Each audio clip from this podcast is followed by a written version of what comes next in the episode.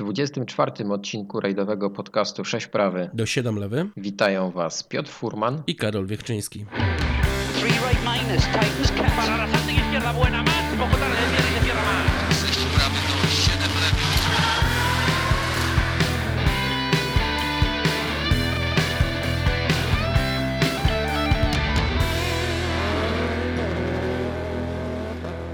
W tym roku mija 25 lat od pierwszego tytułu mistrza Polski Janusza Kuliga. Pamięć o Januszu jest wciąż żywa, nie tylko wśród kibiców, ale także wśród ludzi, którzy z nim współpracowali na przestrzeni wielu lat jego startów. Nam wreszcie udało się porozmawiać z jednym właśnie z takich współpracowników, bardzo ważnych współpracowników Janusza, Tomkiem Packiem. Tak, Tomek przez wiele lat był najbliższą osobą w otoczeniu Janusza i ja myślę, że po prostu ta rozmowa musiała dojść do skutku prędzej czy później. Zapraszamy Was zatem na zapis tej rozmowy. Tam pojawiło się bardzo dużo ciekawych wątków. Myślę, że wsłuchując się w tę rozmowę, odkryjecie dużo takich historii, których nie znaliście, ewentualnie mieliście jakieś wątpliwości, jak one wyglądały naprawdę. Zatem rozmowa z Tomaszem Packiem na pewno zatrzyma Was na trochę dłużej, ale nie przedłużajmy już i zapraszamy Was na ten pasjonujący wywiad.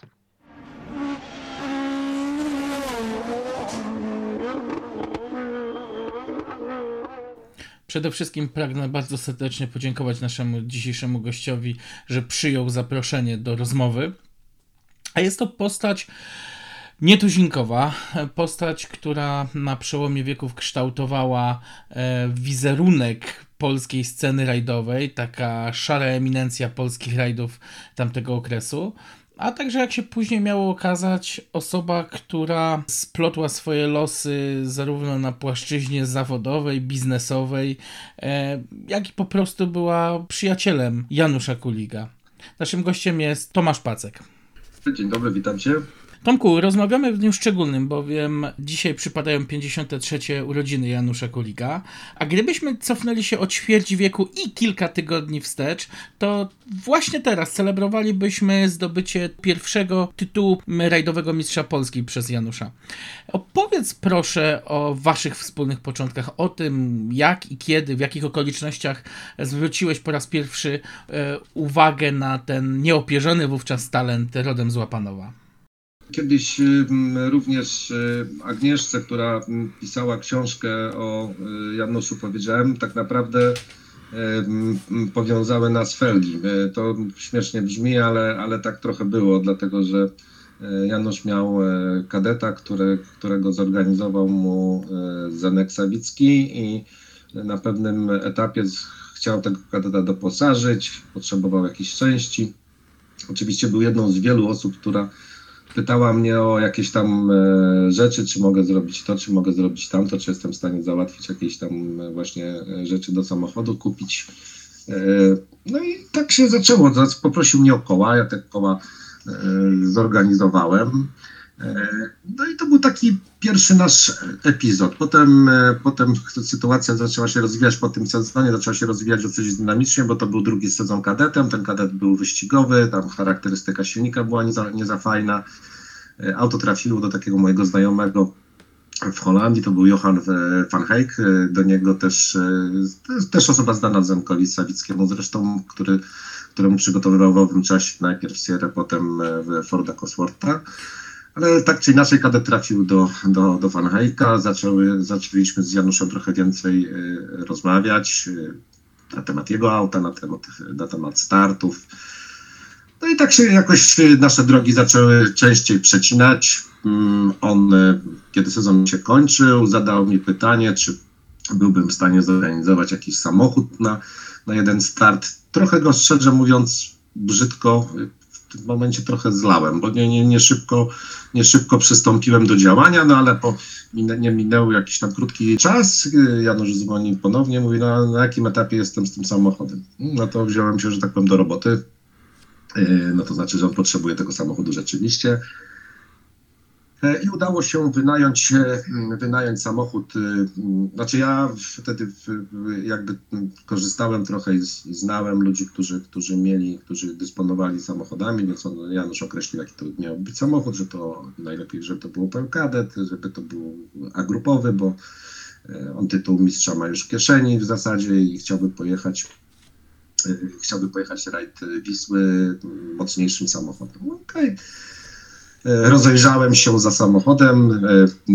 Właścicielem takiej stajni samochodowej w Belgii był Yves Matton, ten Yves Matton właśnie. I zadzwoniłem do Iwa, ponieważ on wynajmował tego kadeta bardzo często mojemu takiemu znajomemu z Holandii i zapytałem, czy ten samochód jest dostępny i czy możemy się umówić i jaki będzie koszt i tak dalej, i tak dalej. No i ta cała historia doszła do skutku i Janusz wystartował tym samochodem z Darkiem wystartowali w rajdzie Wisły. Zresztą nie bez sukcesu. Tak się to wszystko zaczęło. Ja pamiętam ten start i pamiętam taką anegdotę, którą Janusz przez wiele lat później opowiadał, jak wsiadł pierwszy raz w agrupowy samochód, gdzie nie było serwa do hamulców i mówił, że to było dla niego największym szokiem, że ten samochód nie hamuje. Tak. On pamiętam, że zrobił pierwszą rundkę rzeczywiście i mówi do mnie: Tomek, ale w tym aucie nie ma hamulców. Ja mówię: Janek, tak? Nie ma hamulców, jak to jest hamulec sporo większy niż w twoim aucie i w czym jest problem? No więc zwróciliśmy się do... Mówię: no dobrze, to ja w takim razie z Iwem porozmawiam, o co tu chodzi z tymi hamulcami. I wsiadł, przejechał się kawałek tym samochodem i mówi: no to wszystko działa. Po prostu ten hamulec trzeba po pierwsze kopnąć, a po drugie przycisnąć. To jest bez serwa. No a więc znowu wsiedliśmy z Januszem do samochodu, przejechać się kawałek. No i on mówi: no wiesz co, no coś to hamuje, no, szału nie ma. Ale tak, to fakt, to rzeczywiście to jest opowiadane jako anegdota, ale to jest fakt, tak to wyglądało.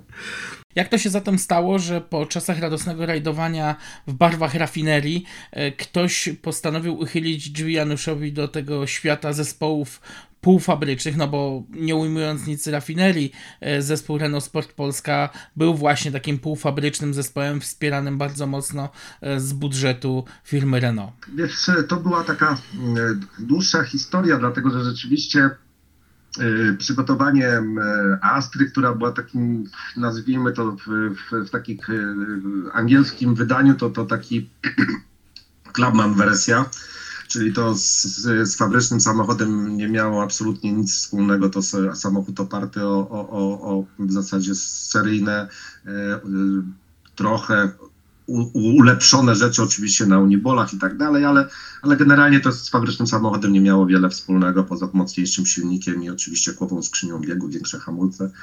Nadal homologację, jak pamiętasz i pewnie starsi słuchacze wiedzą, homologacja pozwalała na bardzo wiele, bo bardzo wiele było dopuszczone, znaczy inaczej, były określone wymiary, a nie producenci, więc było jakby samochód można było zbudować na 1000 sposobów. No przypomnijmy, że A-grupowa Astra to był naprawdę szybki samochód. To szczególnie w krajach Beneluxu potwierdzone. Tak. Oczywiście ten samochód był bardzo porządny.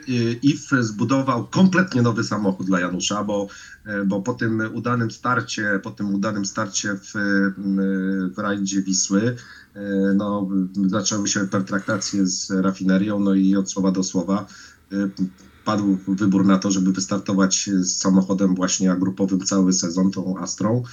No i tak też się stało i zbudował kompletnie nowe auto, karoserię w Anglii, resztę samochodu poskładali u niego mechanicy. No i tym samochodem Janusz wystartował, zresztą początkowo miał ten samochód jakieś tam drobne przypadłości, ale generalnie na pewno nie sprawiał większych trudności jemu. Szybko się w tym samochodzie zaadoptował, wręcz według Iwa za szybko.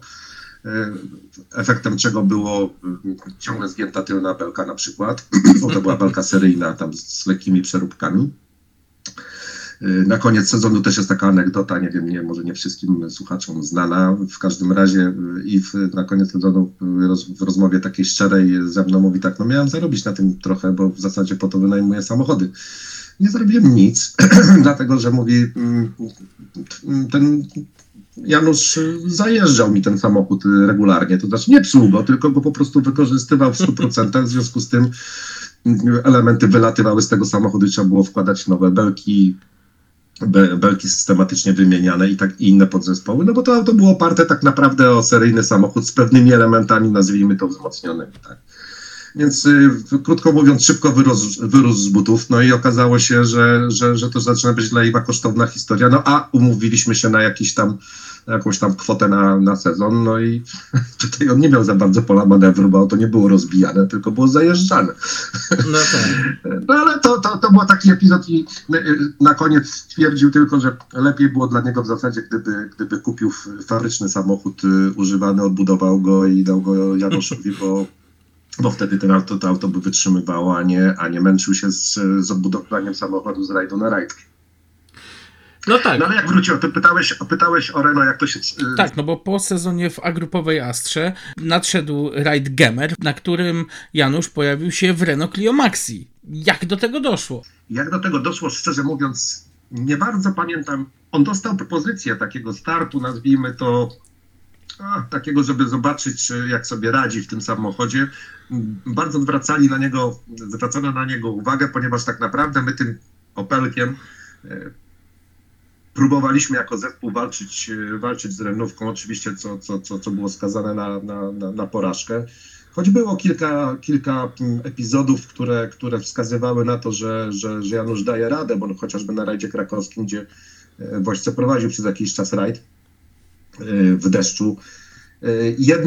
Jednak wiadomo było, że auto było dużo słabsze, że to nie miało nic wspólnego z Clio Maxi, to nawet nie stało koło tego. To był Opel Astra, który miał, nie wiem, około 190 koni z skrzynią biegów, która też była głową skrzynią, ale to nie żaden X-Track, to nie żadne nie wiadomo jakie rzeczy, tylko po prostu dostępne elementy, które mógł kupić każdy, kto miał parę złotych, że tak powiem, w kieszeni i zbudować sobie taki samochód. To nie był wybitny samochód.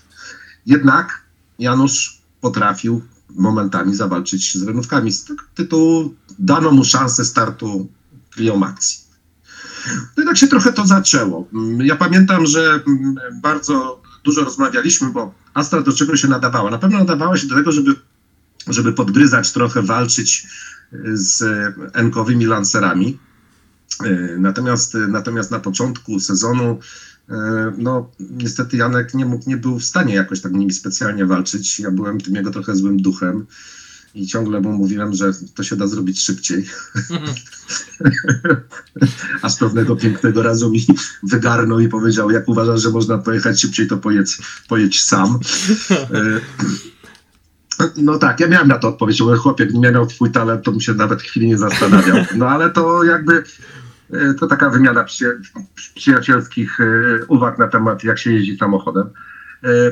Niemniej jednak ten start w rajdzie Gemer bardzo dużo mu dał, dlatego że wrócił z tego rajdu i pamiętam, że powiedział mi takie jedno zdanie, które było bardzo istotne. On mówi, wiesz co, chyba wiem, o co ci chodziło, że można szybciej. I tu chodziło trochę o zmianę sposobu jazdy samochodem.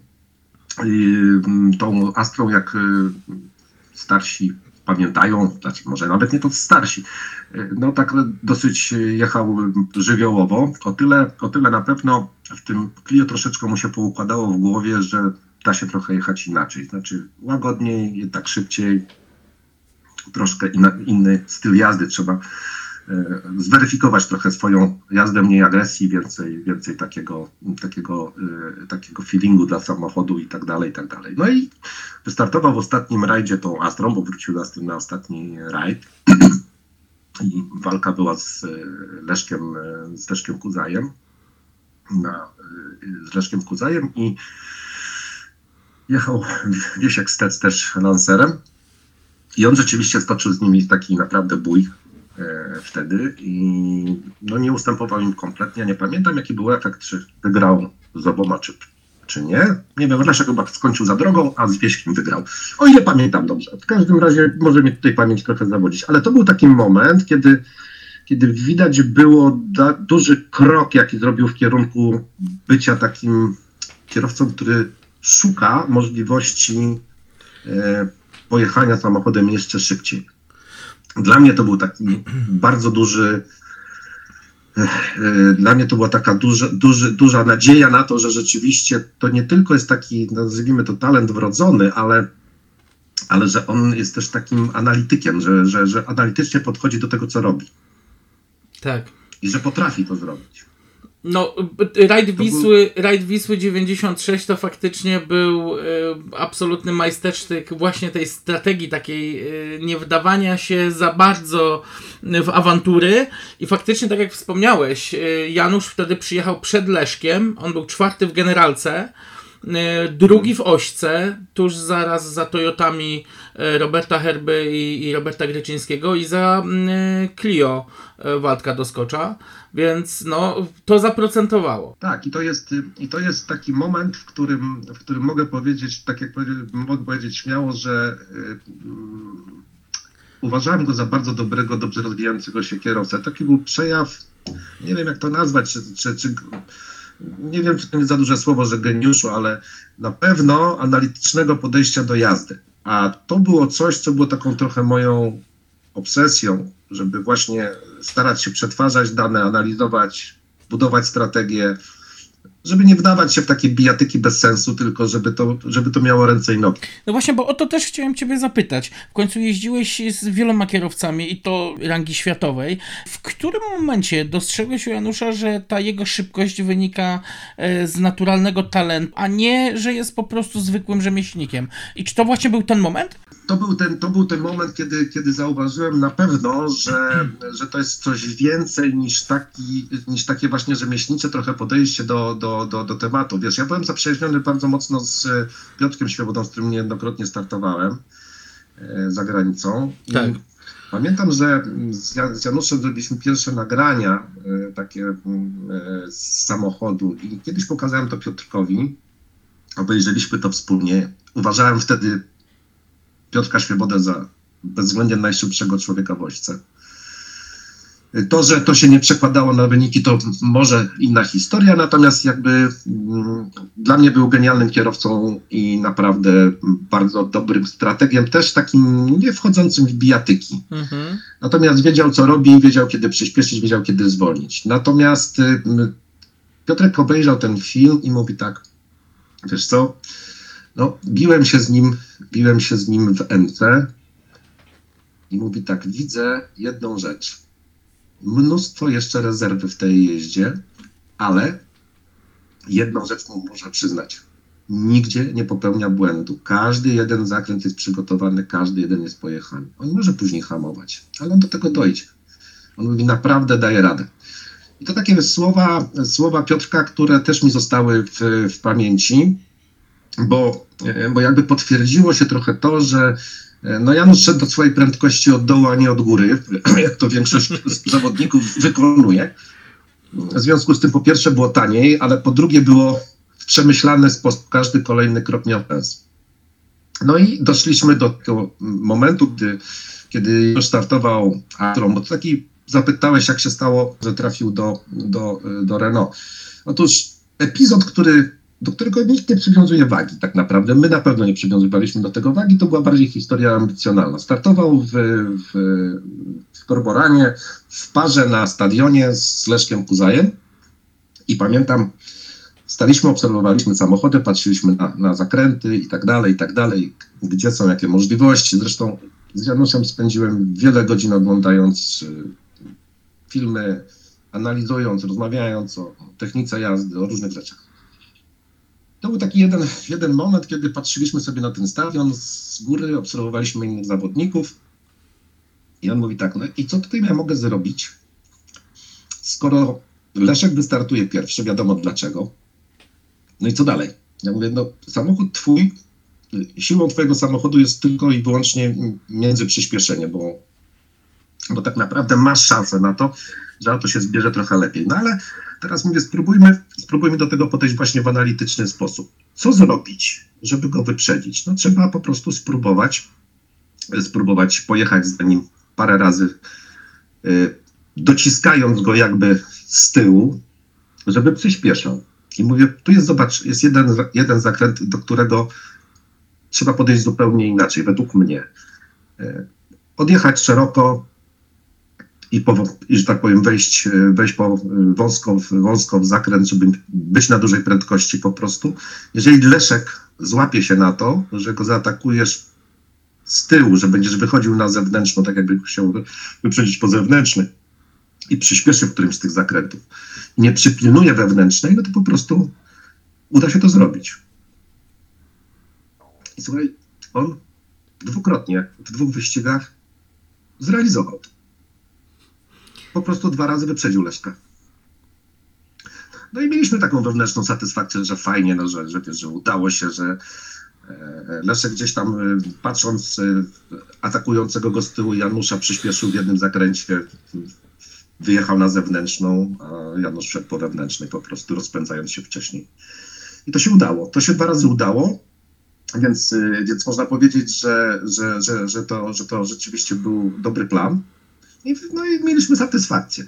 Po latach, po 2 czy 3 latach, jak rozmawialiśmy później z szefem zespołu, i oni oglądali też ten wyścig, jak się okazało, na stadionie.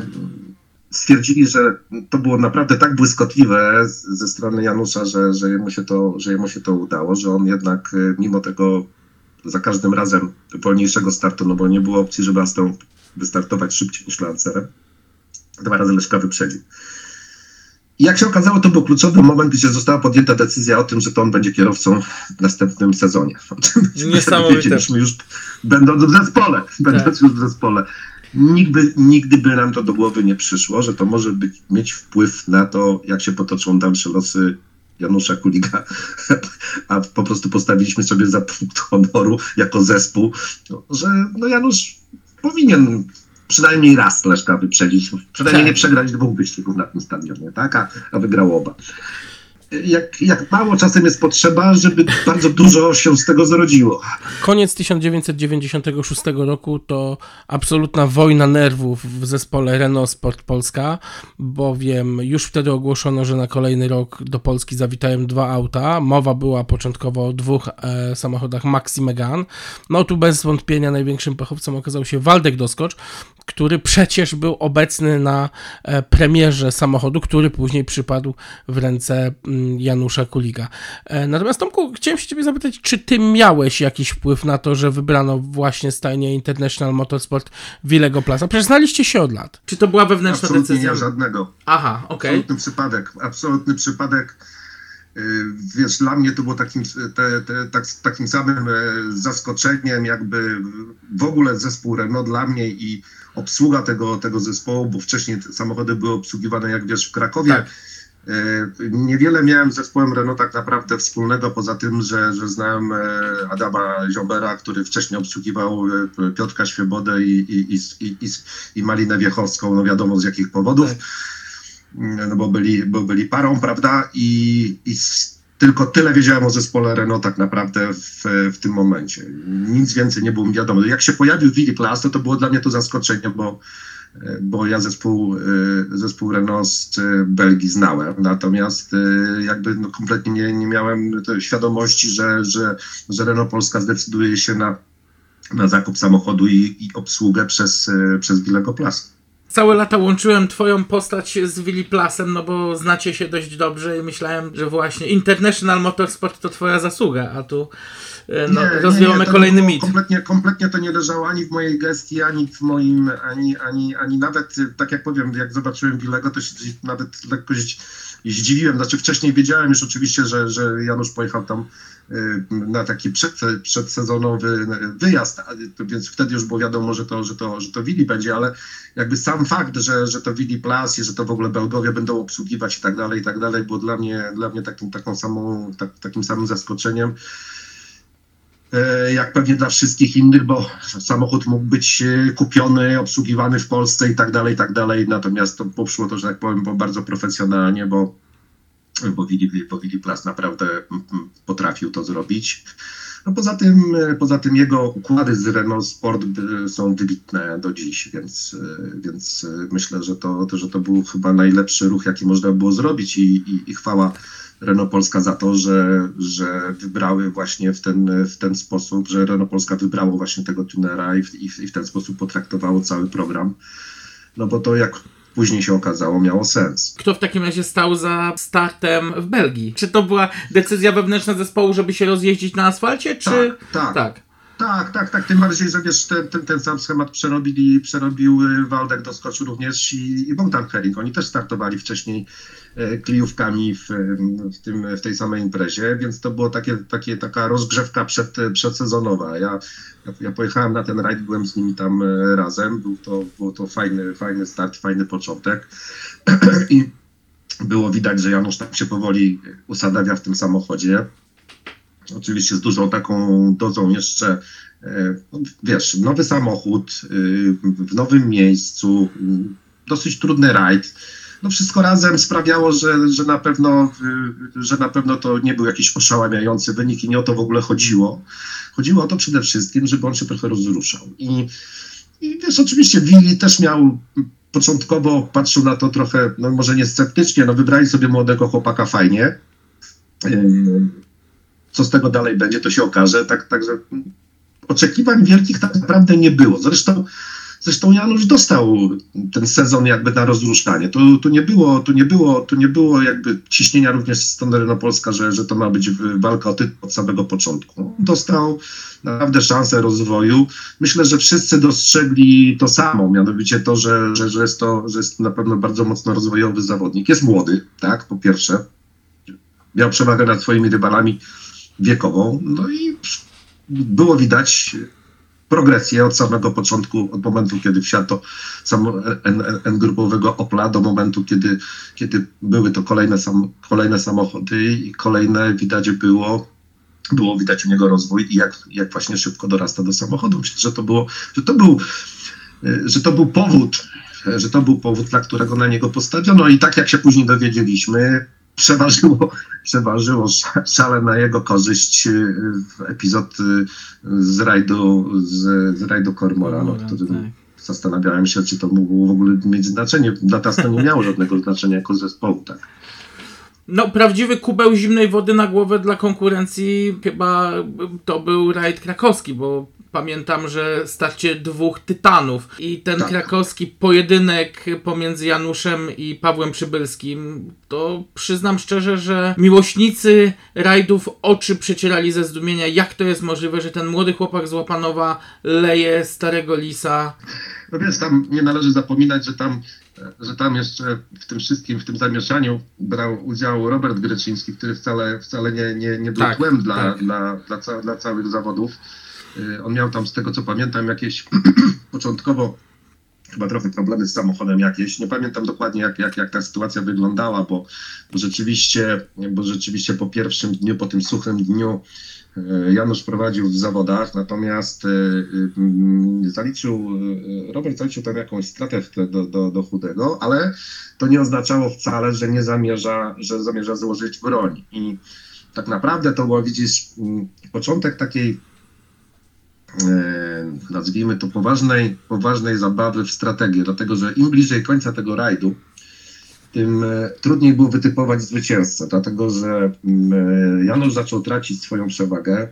Ta przewaga drugiego dnia utrzymywała się na początku dnia z powodu problemów, które miał chudy tak naprawdę. Tak, z maglownicą.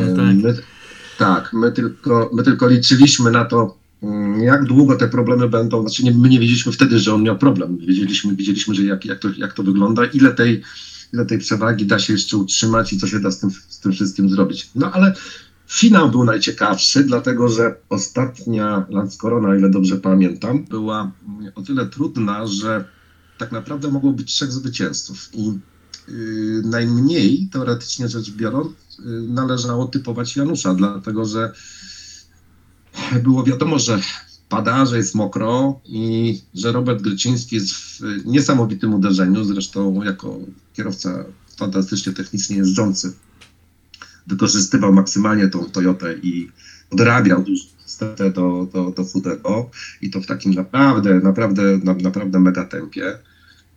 No i zaczęliśmy się zastanawiać, dobrze, jaka jest nasza pozycja w takim razie jako konkurencji dla nich, bo my tu bijatykę się nie bardzo możemy wydawać, dlatego że Robert atakuje, Chudy się broni, a my tak trochę jesteśmy tłem w tym wszystkim, tylko co tu zrobić, żeby jak najwięcej z tego wyciągnąć? Trzeba zrobić jakieś przynajmniej założenie, jaki może być potencjalny scenariusz tej całej historii. No i podchodząc do tego analitycznie zupełnie, widzieliśmy, że Robert wygrał, o ile pamiętam, z Chudym Lance Corona 9 albo 10 sekund pierwszy przejazd. Różnica była chyba 11 albo 12 sekund.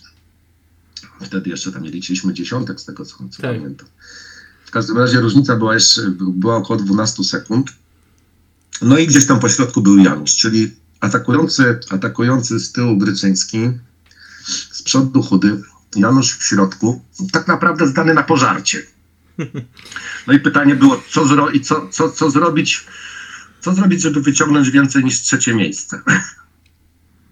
No w zasadzie no mogły być różne scenariusze. No można było pojechać bardzo ofensywnie, bronić się rękami i nogami, co według mnie nie miało specjalnie sensu, dlatego że i tak te czasy są o tyle lepsze ich w tych warunkach, że tu nie ma jakiejś szansy obrony, ale możemy zrobić pewne założenie. Na pewno nie należy składać broni i pojechać zachowawczo, bo ja myślę, że i takie założenie zrobiliśmy, że Gryczyński zaatakuje, że te 12 sekund jest do wygrania i że spróbuje jednak ugryźć Chudego i że postawi wszystko na jedną kartę. A jeżeli postawi wszystko na jedną kartę, to oczywiście szansa na to, że popełni jakiś błąd, jest jak najbardziej realna. Z drugiej strony Chudy też wie, ile przegrał pierwszy raz, jak wygląda jego sytuacja w drugim przejeździe, więc też nie może pojechać intensywnie. On musi naprawdę iść. Więc mówię, słuchaj, Janusz, tak zaczęliśmy rozmawiać. Oni oba się będą po prostu ścigać na zabij. Więc na pewno trzeba jechać tak, żeby dojechać, no ale nie składać broni. Jechać na po prostu szybko swoje. I nie kombinować. Szybko swoje. Powinno się coś z tego... Jak mamy trochę szczęścia, to któremuś się nie uda. Ja się śmieję, bo odsyłam tu w tym momencie słuchaczy do naszego wywiadu z Krzysztofem Gęborysem, który opowiada, jak to wszystko wyglądało z jego strony i ze strony Pawła Przybylskiego, gdzie już momentami hamowali w dość niecodzienny sposób, po prostu ładując auto do rowu, tak żeby jeszcze płytą gdzieś przytrzeć i wytracić prędkość, więc faktycznie to było ściganie się na zabój. Tak, ale wiesz co, to było widać po czasach, było widać po różnicy i było widać, co oni będą robić, więc jaka była nasza pozycja jako zespołu Renault w tym momencie? Jedziemy, Janusz jedzie ośką, jedzie po mokrym, no jest skazany na porażkę, tak naprawdę. I teraz, gdyby rzeczywiście pojechał, że tak powiem, złożył broń, to byłby trzeci, bo finalnie stało się tak, że Robert Gryczyński popełnił gdzieś tam błąd na hamowaniu, gdzieś go tam obróciło. No i to dało tak naprawdę drugie miejsce Januszowi. A wiesz, gdyby oni obaj, że tak pojechali swoje, to Janusz musiałby się cieszyć trzecim miejscem po prostu i tyle. No tak. Natomiast my założyliśmy bezwzględnie, że Gryczyński zaatakuje, a Chudy będzie się bronił, więc będą szli po prostu wszystko i więcej. No i założenie było słuszne. Okazuje się, że w tej sytuacji jednak nie trudno o błąd. Oczywiście nikt nikomu będą dużego jakiegoś tam nie życzył, ale było wiadomo, że gdzie, wiesz, drwa rąbią, tam wióry lecą, więc coś się może wydarzyć, a jak się coś wydarzy, to ta różnica nie może być taka, żeby Janusz nie został na tym drugim miejscu. No i to się udało, także to był, wiesz, nasz był olbrzymi triumf tak naprawdę, bo wbiliśmy się jako zespół Renault między dwa potężne zespoły, bo i Toyota to nie byli amatorzy przecież, tylko dobrze zorganizowany profesjonalnie zespół. No i trudno mówić o tym, że Chudy jechał słabym samochodem z kiepskim zespołem, prawda? Więc dla młodego, debiutującego Janusza to naprawdę był olbrzymi sukces. To był olbrzymi sukces i też tak jak w całym sezonie 97, no olbrzymie szczęście. Tak naprawdę przegrać ten rajd 3 sekundami z Pawłem Przybylskim, no to było jak wygrać.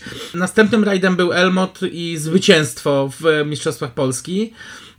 Pamiętasz ten rajd? Tak, bardzo dobrze i niestety z dwóch rzeczy, z dwóch wypadków, których prawie byłem świadkiem, jechałem dwa razy, będąc serwisem na niestety na to, co się wydarzyło, czyli dwa śmiertelne wypadki kibiców i to było, jeden to był wypadek serwisu, drugi to był wypadek kibiców. Zresztą epizod również z Robertem Gryczyńskim, którego osobiście przekierowałem na, żeby nie jechał trasą, no bo tam wiadomo było, że za chwilę będzie wszystko zamknięte, ponieważ tam zginęli ludzie. I zresztą moje wyjaśnienia przed komisją, dlaczego Robert nie jechał po trasie, czy jak to się stało. Taki epizod pamiętam. Oczywiście wiesz, Janusz kochał ten rajd. Janusz kochał Elmot, uwielbiał odcinki w górach Sowich i naprawdę mu to wszystko bardzo leżało. Zresztą też nie ukrywam, że rozpisywane były różne strategie i wiele godzin spędzonych wspólnie w samochodzie, omawianie tego, co można, czego nie można, co się da, czego się nie da. Tylko po to, żeby po prostu nic nie było zaskoczeniem. I nic nie było. Ten rajd w zasadzie można powiedzieć, że oczywiście to nie jest tak, że żeby ktoś nie pomyślał, że Janusz, nie wiem, wolno jeździł, no bo wszyscy widzieli, jak jeździł. Natomiast chodzi o to, jak dalece podejmujesz ryzyko, tak? Na ile potrafisz skalkulować ryzyko, może tak, na ile potrafisz skalkulować ryzyko. I myślę, że tym się dużo zajmowaliśmy. Zresztą Janusz był kierowcą, który w przeciwieństwie do wielu innych nigdy nie dawał się ponosić emocjom takim w negatywnym tego słowa znaczeniu, czyli nie dawał się ani podpuścić, liczył, patrzył, słuchał, pytał. Czasem prosił mnie o to, żeby właśnie, co ja na ten temat uważam, albo dlaczego tak, a nie inaczej, albo rozmawialiśmy, jaki jest teoretyczny scenariusz, po prostu, żeby się nie dać zaskoczyć w żadnej sytuacji. Między innymi taka, to mówisz o Elmocie, ale na Rajdzie Polski było tak samo przecież, kiedy Hołek opuścił drogę i tak. Patryk Snajers bez problemu prowadził rajd od startu do mety praktycznie, a Krzysiek wygrywał OS po OS-ie goniąc. I już wszyscy umierali, że jednak Janusza przejdzie. Janusz ze stoickim spokojem robił swoje, ale mieliśmy to ustalone, dlaczego robił swoje. Wiedzieliśmy, ile przegrywa na kilometrze, co jest możliwe w wykonaniu Hołka w najlepszym scenariuszu i jaki doda efekt. W związku z tym nie ma się czym tutaj specjalnie przejmować, bo Hołek robi swoje, my róbmy swoje i ktoś nie może inaczej skończyć. No tak, 2 zwycięstwa w sezonie 97, 3 drugie miejsca, no to wystarczyło, żeby już na Rajdzie Wisły zapewnić sobie tytuł rajdowego mistrza Polski.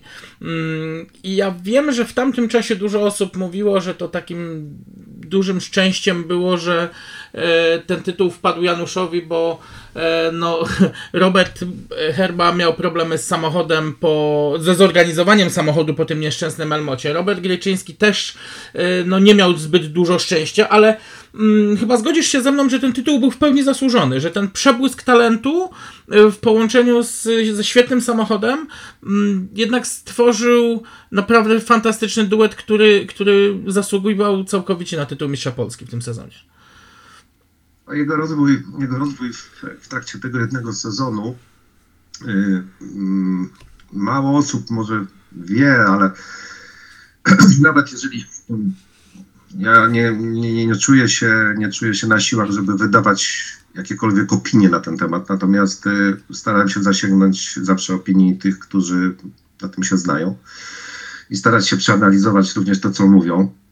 Mianowicie Willy Plas, który pamiętam jak dziś powiedział: słuchaj, jak zaczynaliśmy jeździć, to ja zakładałem 50-kilogramowe sprężyny do przodu, a jak kończyliśmy jeździć, to one były 70-kilogramowe, czyli krótko mówiąc 50% prawie twardsze sprężyny, co oznacza, że owszem, samochód może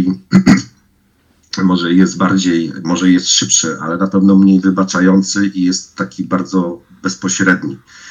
I on zachodził w głowę, jakim cudem Janusz jeździ na tak twardym zawieszeniu, kiedy mówi, na takich sprężynach my jeździmy w Belgii, nie jesteśmy w stanie jeździć, jeździ się w Hiszpanii.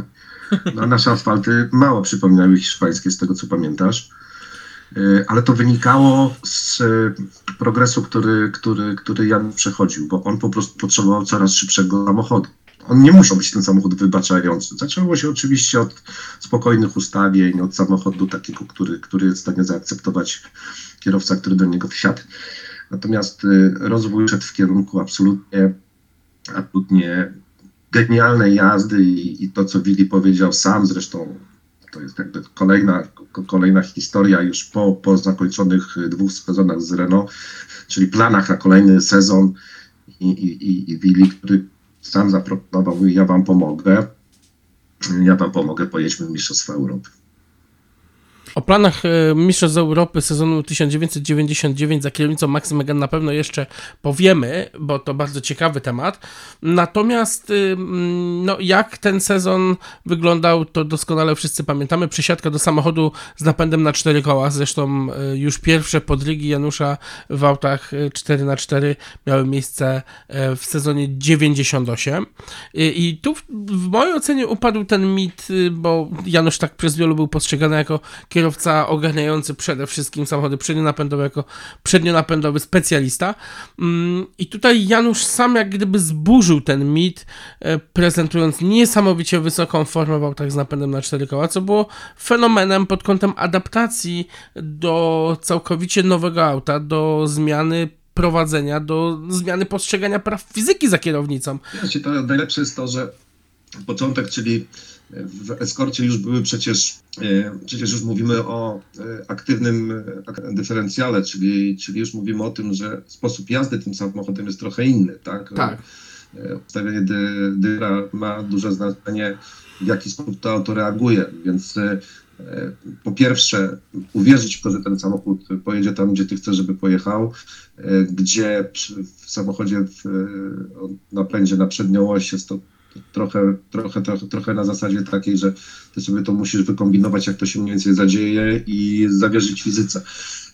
No to tutaj rzeczywiście jego adaptacja w tym eskorcie, który nie był łatwy. Ale wiesz, przepraszam, że ci wydałem słowo, ale nie mówię nawet o eskorcie, mówię tutaj o epizodzie z 98 roku, kiedy przecież cały sezon przejeździł Meganką, a na bodaj 3 rajdy wsiadł w Toyotę Celikę, która już też nie była autem pierwszej młodości. Oczywiście, no zupełnie zapomniałem o tej historii.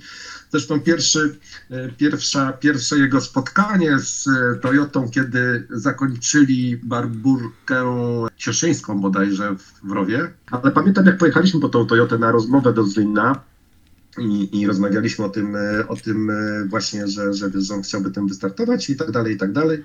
I pierwsze przemyślenia z tego, jak zakończył jazdę w Rowie i takie trochę zdumienie, bo mówi: wiesz co, to nie chodzi o to, że wypadłem z drogi, bo to jakby, to było po prostu, to wiem dlaczego, natomiast nie mogłem zrozumieć, dlaczego to auto nie chciało z tego rowu wyjechać. I to trochę obrazuje. On nawet użył sformułowania, mówi: chyba wiem, jak doszło też do wypadku Mariana. O, widzisz.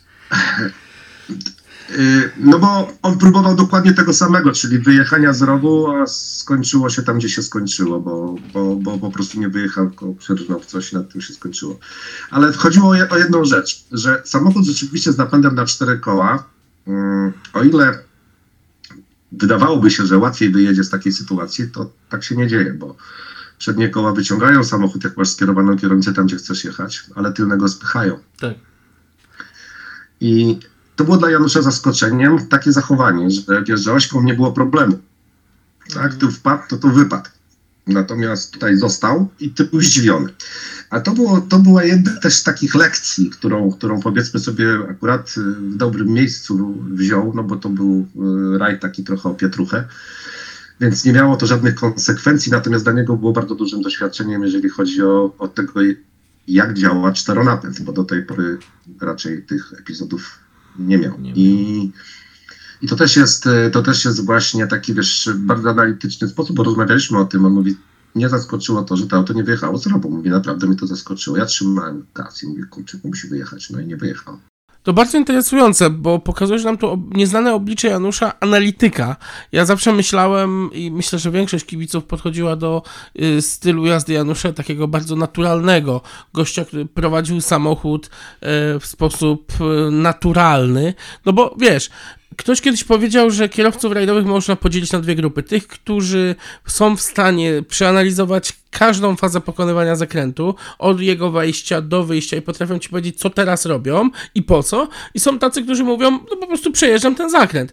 Wiesz, bo rozwój jego, oczywiście tutaj byłoby dużą niesprawiedliwością, gdybyśmy powiedzieli nagle, że on był tylko i wyłącznie analitykiem, że nie, no jasne, oczywiście. Nie miał talentu, bo to zupełnie nie tak, ale prawda jest taka, że rozwój jego, bo poza tym, że bardzo szybko odnajdywał się w samochodzie, a do tego trzeba mieć właśnie czucie i talent, natomiast rozwój następował wskutek takiej dosyć głębokiej analizy tego, co robił, tak? I bardzo często rozmawialiśmy na ten temat, o zachowaniu samochodu, o tym, dlaczego jest coś, a dlaczego tak nie jest i tak dalej, i tak dalej. Byłem obecny przy bardzo wielu testach również i też rozmawiałem z ludźmi, którzy mu pomagali. Nie miałem okazji być, kiedy był Solberg, kiedy pomagał mu spełniać Focusa, bo mieliśmy już wtedy własny zespół z Januszem, ale rok wcześniej, kiedy Stig Blomqvist przyjechał pomagać mu ustawić samochód na, jak pamiętasz, na rajd, to już się nazywało wtedy, no to już nie był Kormoran, to już był... Nie, jeszcze wtedy to był Kormoran. No dobrze, to był Kormoran w takim razie, no i na tym nieszczęsnym Kormoranie po spaleniu samochodu z MLP Janusz dostaje auto M-sportowe, przyjeżdża Stig Blomqvist na testy i wielokrotnie stojąc obok pytałem go po prostu, Stiga, mówię, co sądzisz na temat jazdy Janusza, co sądzisz na temat co jemu brakuje tak naprawdę. Ja pamiętam jego słowa też właśnie taki, wiesz, to też obrazuje jak inni patrzyli na niego, bo ja mogę nie być do końca obiektywny, tak, bo to był mój przyjaciel, bo w czymś mu pomagałem od samego początku, natomiast jakby trochę wolałbym się tutaj bardziej oprzeć na opiniach tych ludzi, których bardzo często pytałem, co oni sądzą. I Stig, pamiętam, stał, tak patrzy na mnie, mówi, wiesz, on ma kompletnie inny styl niż ja. Po pierwsze, nie znaczy, że jest wolniejszy. Po drugie, pytasz, co mu brakuje. Startów. No właśnie. To jest ultra szybki zawodnik i on musi mieć tylko doświadczenie, on potrzebuje doświadczenia, on potrzebuje startów. Niczego więcej. Przepraszam, że tak przeskoczę teraz z tematu. Czy uważasz, że właśnie to brak tych startów, że to takie zamknięcie się na szczególnie starty zagraniczne przesądziło o tym, że nie udało się wyjąć tytułu Mistrza Europy w 2002 roku? Bo ten ostatni, nie oszukujmy się, występ Van Tip, no był absolutnie fenomenalny. Nowy samochód o zupełnie innej charakterystyce i no walka i zajęcie drugiego miejsca. Ja wiem, że zabrakło wtedy tam kilkunastu sekund do zwycięstwa i do tego, żeby jednak ten tytuł zdobyć. Natomiast czy to właśnie to wjeżdżenie zaważyło o tym według ciebie? Na pewno konfrontacja w rajdzie, który był mu po pierwsze nieznany, tak? Czyli to był dla niego zupełnie nowy rajd. Specyfika rajdu była też mało znana, bo jeżeli nawet powiedzmy sobie jeździł w różnych rajdach, zresztą Janusz sobie rzucał wyzwania przez cały czas. Jego nie interesowało tak do końca wygrywanie, jego interesowało to, żeby się rozwijać. Rozwój miał przede wszystkim polegać na tym, żeby startować w imprezach, które mają odmienną specyfikację, żeby poznawać coś nowego, żeby poznawać nową specyfikę OS-u, żeby uczyć się opisu. Ja pamiętam pierwszy jego start w Szwajcarii przecież, gdzie pojechaliśmy razem na objazd trasy, zresztą zawsze tak było, bo tutaj jakby... Ach, to jeszcze w 97 roku, Meganką, tak? Tak, Meganką. Tak. Wiesz, często zajmowałem miejsca obok niego, bo w owym czasie, kiedy serwisy były lotne, jedynymi osobami, które komunikowały się w sprawie umówionych miejsc serwisowych, był szef serwisu i pilot. W związku z tym bardzo często poświęcali na to dzień, żeby poustawiać gdzie, co, jak i po co, jeździli, sprawdzali, patrzyli. Bardzo często było to tak, że bardzo szczegółowo było to robione i to Oliver Lux robił z Jarkiem Baranem, natomiast Janusz miał wolne, a ja z nim jeździłem bardzo często po OS-ach i to tak wyglądało w zasadzie na każdym rajdzie, że ostatni dzień przed rajdem spędzaliśmy w samochodzie, czasem kombinując, co tu jeszcze można, a czego nie można właśnie, i między innymi pojechaliśmy tam na objazd trasy, przejechaliśmy tam wszystkie OS-y. I on mówi: Tomek, ale nawet nie wiem, jak te patelnie jeździć, mówi, przecież to jest, my mamy takich zakrętów w Mistrzostwach Polski 3 na krzyż, a tutaj jest ich setki. I one nie są takie same. No i rzeczywiście tak było. Mówi, nawet mam problem z tym, żeby sobie to jakoś sensownie opisać, żeby rozróżniać te nawroty, czy on jest taki, czy inny, czy ciaśniejszy i tak dalej, i tak dalej. Zresztą kwestie opisów też były niejednokrotnie poruszane w naszym gronie, bo można powiedzieć, że wraz z Jarkiem Baranem stanowiliśmy taki, no nie wiem jak to powiedzieć, taką trochę taką rodzinę trzech facetów, wiesz. Razem gadaliśmy, razem piliśmy, razem rozmawialiśmy, siedząc wieczorem przy piwie, gadaliśmy o różnych rzeczach. Była taka naprawdę, to chyba takie najbardziej fajnie, najlepiej to wspominam, bo było dużo takich rzeczy, które były twórcze. I wiele rzeczy się zrodziło w tym czasie, jakby z pomysłów trochę różnych, bo to pomysły były, wiesz co, to może zabrzmi śmiesznie, ale moment, w którym powstała para Janusz Kulig, Jarek Baran, no to ja byłem ich starszym kolegą z większym doświadczeniem tak naprawdę. No tak. Oczywiście prześcignęli mnie bardzo szybko, ale ten moment był taki, że jeszcze mogłem im coś podpowiedzieć, coś powiedzieć, na ile moja wiedza na to pozwalała, natomiast potem bardzo często dyskutowaliśmy o różnych rzeczach, tak? Między innymi co zrobić z opisem, co tu można poprawić, a jak, a co jest akceptowalne, a co nie, a dlaczego tak, a nie inaczej. I między innymi pamiętam tą Szwajcarię, tego przesun. Ja nawet nie wiem jak to opisywać, szczerze mówiąc, przecież to jest jakiś zły sen wszystko. I to dlatego po tym rajdzie jakby, który zakończył się tak, jak się zakończył. Ja pamiętam, co Janusz powiedział po tym rajdzie. Ja tu wrócę jeszcze kiedyś i już teraz wiem po co. Po to, żeby tu wygrać. I prawda była taka, że wiesz, toczył bój, ludzie przecierali oczy, nie wiedzieli w ogóle o co chodzi, bo początkowo brało lanie, krótko mówiąc, od lokalnych kierowców. Nie tylko od lokalnych kierowców, bo tam jechał Meganem drugim. Piero Longi jeździł Meganem. Piero tak. Longi, dokładnie. To auto od Haskiego, no, tak. Tak jest. I wiesz, i widziałem z góry pojedynek na takim OS-ie, takim powiedzmy sobie takim kończącym trochę i widziałem jak Janek się bronił i rzeczywiście na początku, o ile te różnice były olbrzymie, to potem się nagle okazało, że Janusz odrabia straty. Mało tego, to lokalni kierowcy, a tam jechał jeszcze 306 Maxi, no wiesz, to nie było 5 lat temu, więc... No nie.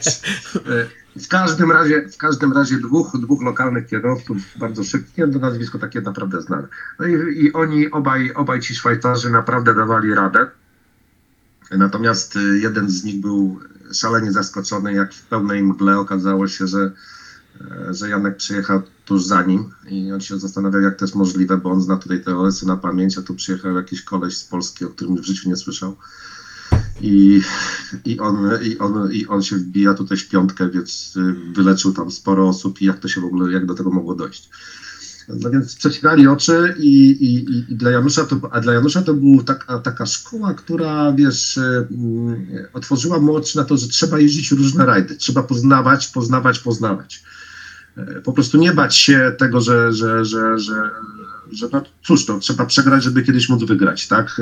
Krótko mówiąc, trzeba zbierać doświadczenia i trzeba jeździć w jak najróżniejszych imprezach, tylko po to, żeby przygotować się do jakiegoś cyklu, który się chce kiedyś rozegrać, tak? Czyli żeby doświadczenie było jak najszersze. I tak było i do tego zmierzaliśmy w zasadzie.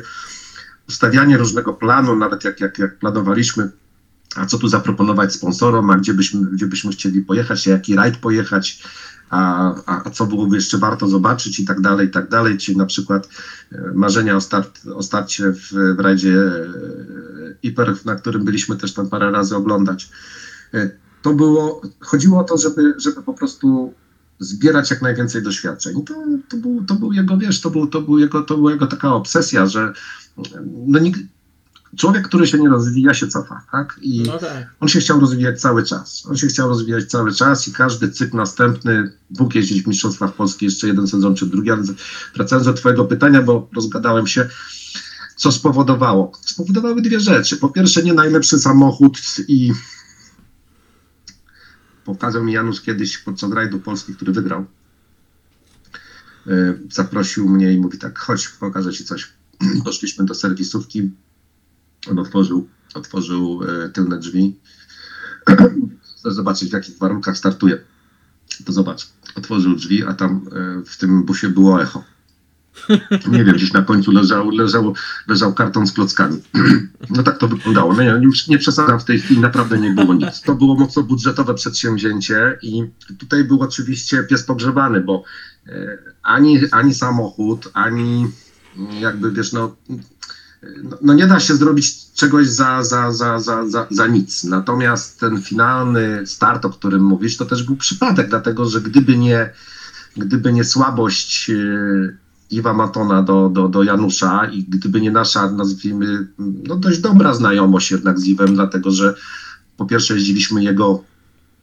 jeździliśmy jego Astrą, po drugie w sensie jako zespół, cały czas ja mu jeździliśmy, jak siedział w samochodzie, wiesz, a ja nigdy nie jeździłem z nim, jak wiesz, nie wystartowałem z nim ani razu w żadnych zawodach. Co może jest dziwne, ale tak się po prostu poukładało. A spędziłem w samochodzie naprawdę, można powiedzieć, że tygodnie pewnie. I to, że właśnie Yves, który jakby kończąc działanie w swojej firmie, najpierw działał w Antwerpii razem Future World, skąd zresztą pierwszy głos, jaki stamtąd jego usłyszałem, to było, jakbyście potrzebowali samochód, to dzwońcie. I później zadzwoniliście. Tak, zadzwoniliśmy, ale w innej sprawie. Tak, dlatego że jak Janusz dostał ten kontrakt w Philip Morrisie i dowiedzieliśmy się, zresztą Janusz zadzwonił do mnie i mówi, wiesz co, Leszek ma dobrego sponsora. Dostał angaż w mocnych i Rensma go będzie sponsorować. No ja mówię, no wiem, bo już do mnie dzwonił. A ja mówię, no i co ja mam teraz z tym zrobić, bo właśnie zastanawiam się, co ja mam z tym zrobić. A on mówi, no jak to co? No dać mu najlepszy możliwy samochód. Ja mówię, jak to dać mu najlepszy możliwy samochód? Ja mówię, no słuchaj, jeżeli on będzie miał lepiej, to wiesz o tym, że to będą zawody w nieskończoność. Ja mówię, no, to jest jakiś pomysł, oczywiście, to tak może być. No tak, no to pomóż mu z tym samochodem. No i właśnie znowu widzieliśmy Yvesa Mattona, który przyjeżdżał z Geraldem Magnetem i z Toyotą dla Leszka Kuzaja, tak? I to rzeczywiście tak było, że no paradoksalnie zadzwonił wtedy, tak jak powiedziałem, zadzwonił wcześniej Yves Matton i to zaczęło się od Subaru tak naprawdę, a potem skończyło się oczywiście na Toyocie. Miałem przyjemność wziąć udział w pierwszych testach z Leszkiem, jeszcze tym Subaru WRC. No i miałem takie mieszane uczucia, bo wiesz, przecież znaliśmy się wszyscy z Leszkiem też dobrze, ja zresztą dość dużo z nim też spędziłem czasu i na testach, i w samochodach, i pomagając poorganizować różne rzeczy. Jednocześnie no, będąc przyjacielem Janusza i staliśmy po innych stronach zupełnie barykady, no ale w czasie zawodów, no po zawodach było trochę inaczej. Niemniej jednak to Yves Matton, który przeszedł z Future World później do kolejnego swojego, nazwijmy to, pracodawcy, bo cały czas jego firma działała, ale jego przeniesienie się do Peugeota, to znaczy okres startu z Kronosa, no bo znowu osobą, która która pełniła tam jakby rolę pierwszego półbogu, był znowu Yves Matton. Tak. I ten samochód nie wziął się z przypadku, tylko ze słabości Iwa do Janusza. I pamiętam, Janusz, zaczęliśmy taką rozmowę i Janusz mówi, słuchaj, może by porozmawiać z Iwem, może by się coś dało tam z Kronosem, wiesz, to ostatni start, no jechanie tym Fokusem tam to jest zupełnie bez sensu, przecież nic z tego nie będzie. Ale chociaż spróbować, nie poddawać się. No i od słowa do słowa zaczęliśmy rozmawiać z Iwem. Nie pamiętam, już to było na rajdzie, nawet zaczęła się ta rozmowa. I Iw mówi, słuchajcie, okej, dobra, porozmawiam, postaram się wynegocjować, co się tylko da. No i okej. Za przysłowiową w tym przypadku czapkę Grusek Janusz miał możliwość startu tym samochodem. I pamiętam później Iwa, który zadzwonił do mnie, bo ja nie pojechałem na ten rajd. Zadzwonił do mnie po testach i mówi, ale było śmiesznie. Mówi, Janek wsiadł w samochód. No i pierwszy start, wiesz, tam odcinek w zasadzie testowy, pojechał ten odcinek testowy i jedzie i słychać 1, 2, 3, 4, no i usłyszał tylko, no i miałem samochód.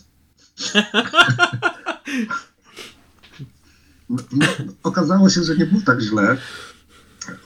Obaj byli zaskoczeni po prostu, jak szybko Janusz się odnalazł w tym aucie. Mhm. I okej, to nie była może równorzędna walka, natomiast na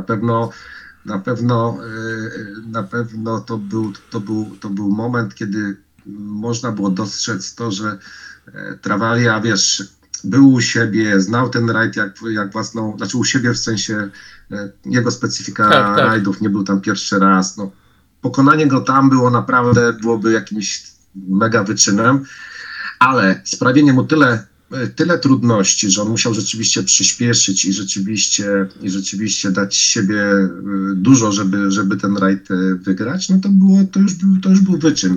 No i oczywiście, wiesz, szacunek wszystkich dla gościa, który wsiada pierwszy raz do samochodu i naprawdę tym samochodem jedzie, tak? To zresztą Janusz mi powiedział, że po tym rajdzie, że to auto to jest marzenie, bo to jest KitKar z napędem na 4 koła. To jest to, co on lubi najbardziej i że życzyłby sobie, żeby takim samochodem móc jeszcze kiedykolwiek wystartować, bo to jest absolutna petarda. To jest niesamowite i mówi niesamowite, chociażby z tego względu, że w Mistrzostwach Polski Krzysiek jeździł tym samochodem i mówi, dlaczego mnie nie rozjechał jak żabę, to ja tego nie rozumiem. No ale to jest jakby, wiesz, być może Krzyśkowi ten samochód nie do końca pasował do jego specyfiki rajdowania i to chyba jest prawda, dlatego że Krzysiek miał trochę inny styl jazdy niż Janusz. Myślę, że tutaj była duża różnica między nimi, a przede wszystkim to, że jednak kiedyś z Krzyszkiem na ten temat też rozmawiałem właśnie jak on to postrzegał, ale on mówił, że na początku miał rzeczywiście duże problemy z tym, że zupełnie mu ten samochód nie leżał. No, w przeciwieństwie do Janusza, który po prostu był zachwycony samochodem. Mówi, to jest ten samochód marzenie, to każde zawody tym jadę i naprawdę mówi, olbrzymi potencjał w samochodzie. Mówi, ja naprawdę jeszcze go nie wykorzystuję, ale to jest taka frajda z jazdy. To jest, mówi, KitKar z napędem na 4 koła. To jest to samo, co w Meganie, tylko to jest napęd na 4 koła i to jest, mówię, piękne. Powiedziałeś o tej zmianie stylu jazdy, kiedy trzeba było w przypadku Janusza. Natomiast ja odnoszę takie wrażenie, że właśnie niesamowitą rzeczą w przypadku jego talentu była ta możliwość do adaptacji do nowych aut. Bo z jednej strony było widać tą agresję, która jest potrzebna do prowadzenia KitKara, bo to nie jest auto, którym jeździ się jak ręką. Z drugiej strony przesiadka do samochodu 4-napędowego i takie, jak ja to mówiłem w przypadku Janusza, zawsze oszczędne kręcenie kierownicą. Jak na cykla. Tak, a z drugiej strony potrafił wsiąść w Enkę i jechać z tym takim typowym dla Enki poszanowaniem prędkości, wiedząc, że ten samochód tak nie przyspiesza, że tak nie hamuje jak auto agrupowe. I często się zdarza to, żeby wśród kierowców takie umiejętności były tak rozwinięte na takim poziomie. Tak, to jest to właśnie, wiesz co, co chyba go cechowało, to że taka szybka analiza tego, co trzeba zrobić, żeby to było szybko tym samochodem. No właśnie. Czyli bardzo szybko zweryfikować, co jest potrzebne, żeby to się poruszało szybko, tak? Czy ten samochód wymaga takiego, nazwijmy to, męskiej ręki, tak jak powiedzmy KitKar, gdzie starasz się przeczyć prawą fizyki, a zupełnie inaczej właśnie poruszanie się N-ką. I wiemy obaj, że na ostatnim odcinku pokonał Stiga Blomqvista pod jego, że tak powiem, domem. Tak. Sprawa sama w kwalifikacji jest taka, nazwijmy to, oczywiste, z punktu widzenia regulaminów nie ma o czym dyskutować, należało się. Natomiast z punktu widzenia jakby sportowego nie miało to wpływu, więc tu nie chodzi o to, żeby go rozgrzeszać z dyskwalifikacji, bo przekroczenie regulaminu jest przekroczeniem regulaminu. Natomiast szacunek samego Blomqvista, który wiesz, Jarek, to raczej jest do niego pytanie, ale pamiętam, że coś na ten temat wspomniał, że odesłał, czy chciał odesłać puchary Stigowi, na co ten się nie zgodził. Powiedział, nie, my się ścigaliśmy na OS-ach, a to, co ten odstępstwo od regulaminu nie miało żadnego znaczenia, jeżeli chodzi o to, co robiliśmy, a on wygrał ze mną ostatni OS pod moim domem. Dokładnie tak. Ja pamiętam, rozmawiałem ze Stigiem chyba 5 lat temu na ten temat i Stig dokładnie to samo powtórzył, że czy tam to koło zamachowe było polerowane, czy nie było polerowane. Janusz był po prostu szybszy. I to mu się należało. Wspomnieliśmy o romansie z Jolly Clubem, natomiast po drugiej stronie barykady, bo nie bójmy się tego powiedzieć, z zespołu, który był takim troszkę chałupniczo skleconym na prędce, po drugiej stronie barykady stał MLP, który miał wsparcie M-Sportu, który był profesjonalnym zespołem i ja im bardziej grzebię w historii zespołu Marlboro Mobile One, czy początkowo Marlboro Ford, tym bardziej jestem zdumiony profesjonalizmem, jaki bije od tego zespołu. I chciałbym, żebyś powiedział coś właśnie na ten temat. Czy to jest tylko takie złudzenie, że to był w tamtym czasie najbardziej profesjonalny zespół, czy faktycznie Janusz miał to szczęście, że udało się wejść do takiej światowej elity tego sportu, jakim był M-Sport i MLP przy okazji. Wiesz co, jeżeli chodzi o MLP, to ja ich kojarzę zanim pojawili się w Polsce, to wcześniej, zresztą tym samym samochodem startował Grégoire Demeulius z Markiem Fortanem w Belgii. I ja ich tam widywałem i tam jakby obserwowałem. I no właśnie, samochód... i dlaczego był to Ford? Bo przecież to nie było najtańsze rozwiązanie w tamtym czasie na rynku.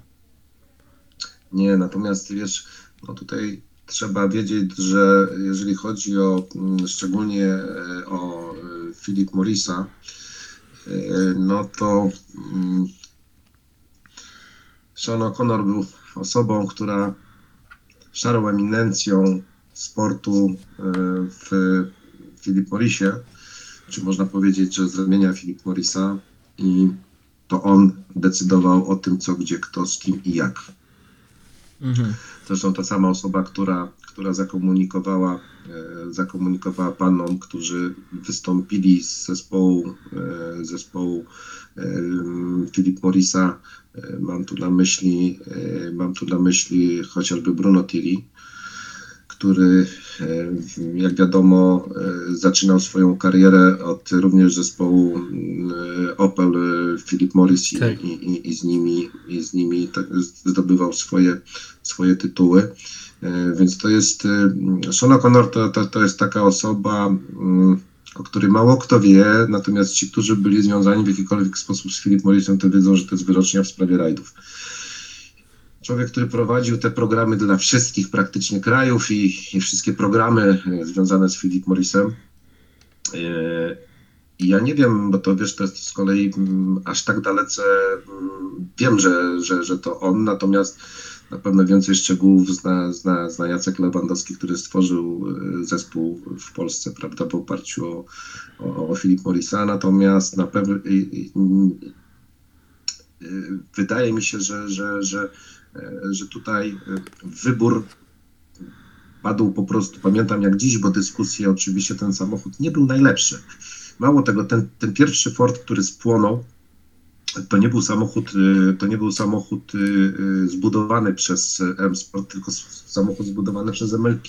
Tak. Samochód z pewnymi chorobami, z których nie mógł się wyleczyć przez nie tylko rok startów u nas, bo to rzeczy, które się pojawiały, wszelkie problemy związane z tym samochodem były już znane. I ja nie zapomnę Marka Forten, który podszedł do mnie kiedyś i mówi tak, wycieraczki jeszcze działają, a alternator już się zepsuł, to na zimowym rajdzie był. Czyli wszystko dokładnie to, co się działo w tym samochodzie, tak? I jakby nierozwiązane problemy. Temat się zakończył w momencie oczywiście, kiedy samochód spłonął i to już był prawdziwy Ford z M-Sportu. Rozwiązanie, tak jak powiedziałeś, nie tanie, bo Ford nie był tanim samochodem, a z drugiej strony no, my nie mieliśmy na to żadnego wpływu. Ja pamiętam kiedyś takie trochę nasze marudzenie. Siedzieliśmy w recepcji któregoś z hoteli i to było chyba na Elmocie. Z Januszem i coś tam właśnie sobie rozmawialiśmy. W całej rozmowie, nie wiem, słyszał, nie słyszał. Jacek Lewandowski tam niedaleko stał i pamiętam tak, panom się nie podoba coś? Możecie opuścić zespół. Nie wiem, czy to było bardziej do mnie, czy do Janusza. Nie bardziej do mnie, ale generalnie to Janusz bardziej narzekał, więc wzięliśmy to obaj, popatrzyliśmy po sobie, bo zaczęła się rozmowa na temat, czy to mógłby być jakikolwiek inny samochód. No i to nas Jacek wyprostował, wiesz, jakby... Więcej dyskusji na ten temat nie było, żeby była jasność. Tak? Nawet między nami nie rozmawialiśmy na ten temat. Wiedzieliśmy, jaki jest status quo, więc uznaliśmy, że to chyba nie jest temat do rozmowy, bo wiadomo, że było dużo lepszych samochodów dostępnych na rynku. Mało tego, my mieliśmy dostęp do tych samochodów, to była kwestia telefonu. Tak.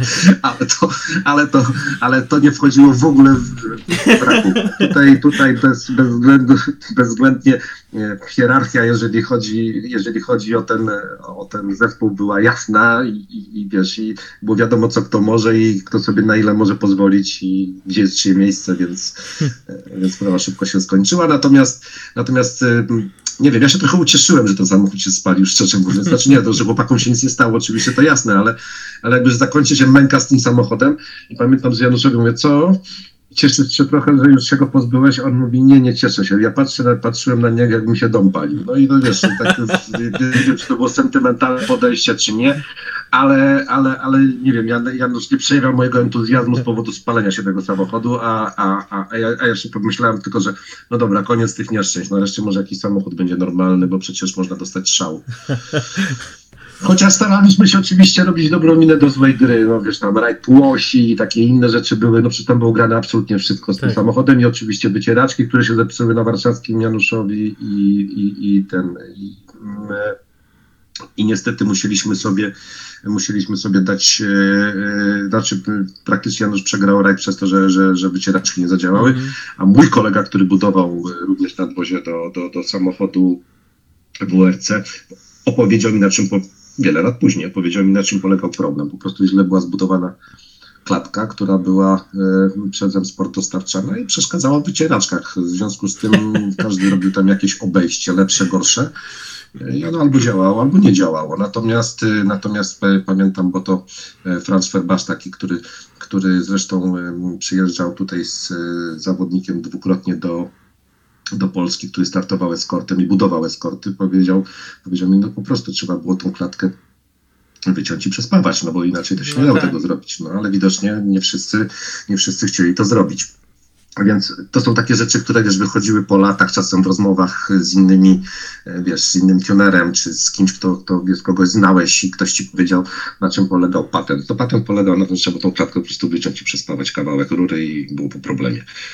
Natomiast MLP tego nigdy nie zrobiło i w związku z tym Janek przegrał rajd na przykład na wycieraczki, a wcześniej prawdopodobnie Mark Forten miał również takie, z Demek Wiosłem miał podobne doświadczenia, więc jakby to były takie rzeczy, o których wiesz, dowiadujesz się po czasie, tak? I nagle się okazuje, że jednak coś ma drugie dno.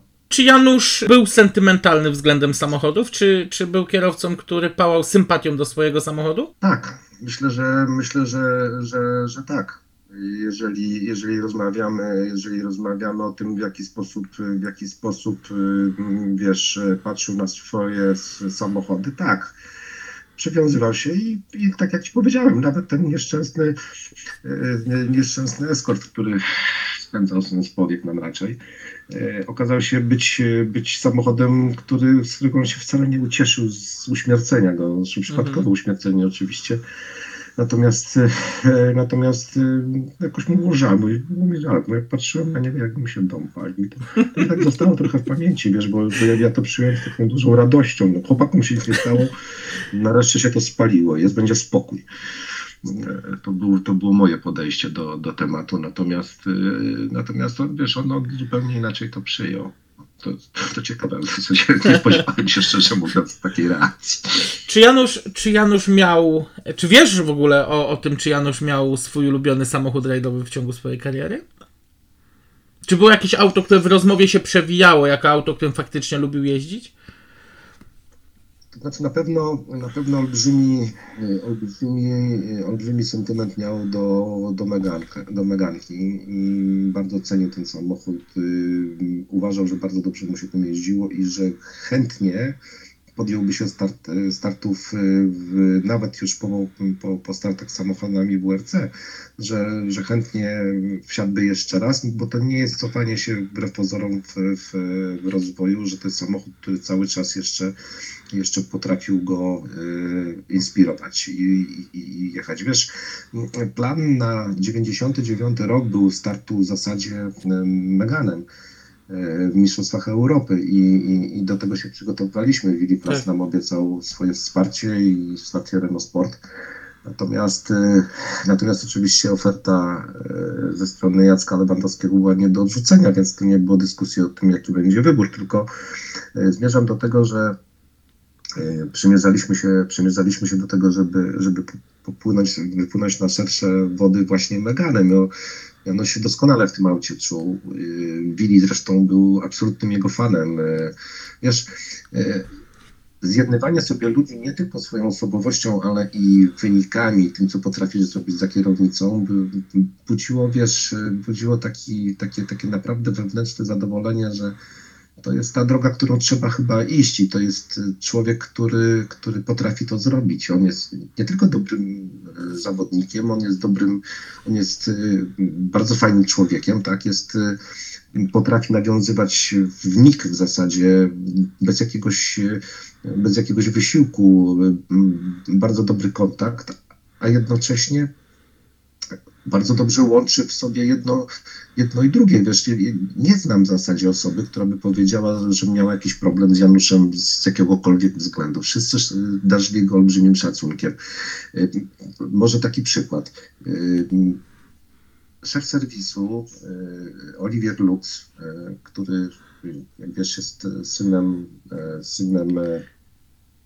znanego pilota rajdowego, który zresztą zdobył tytuł Mistrza Świata. Woźce.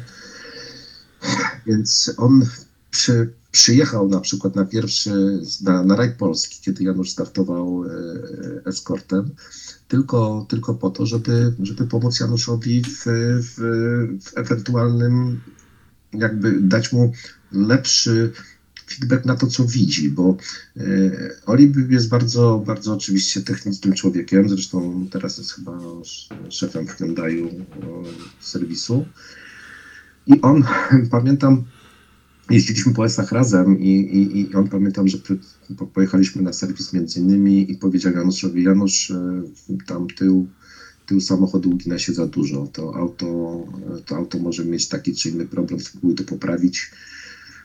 Przekaż to mechanikom, że to widać.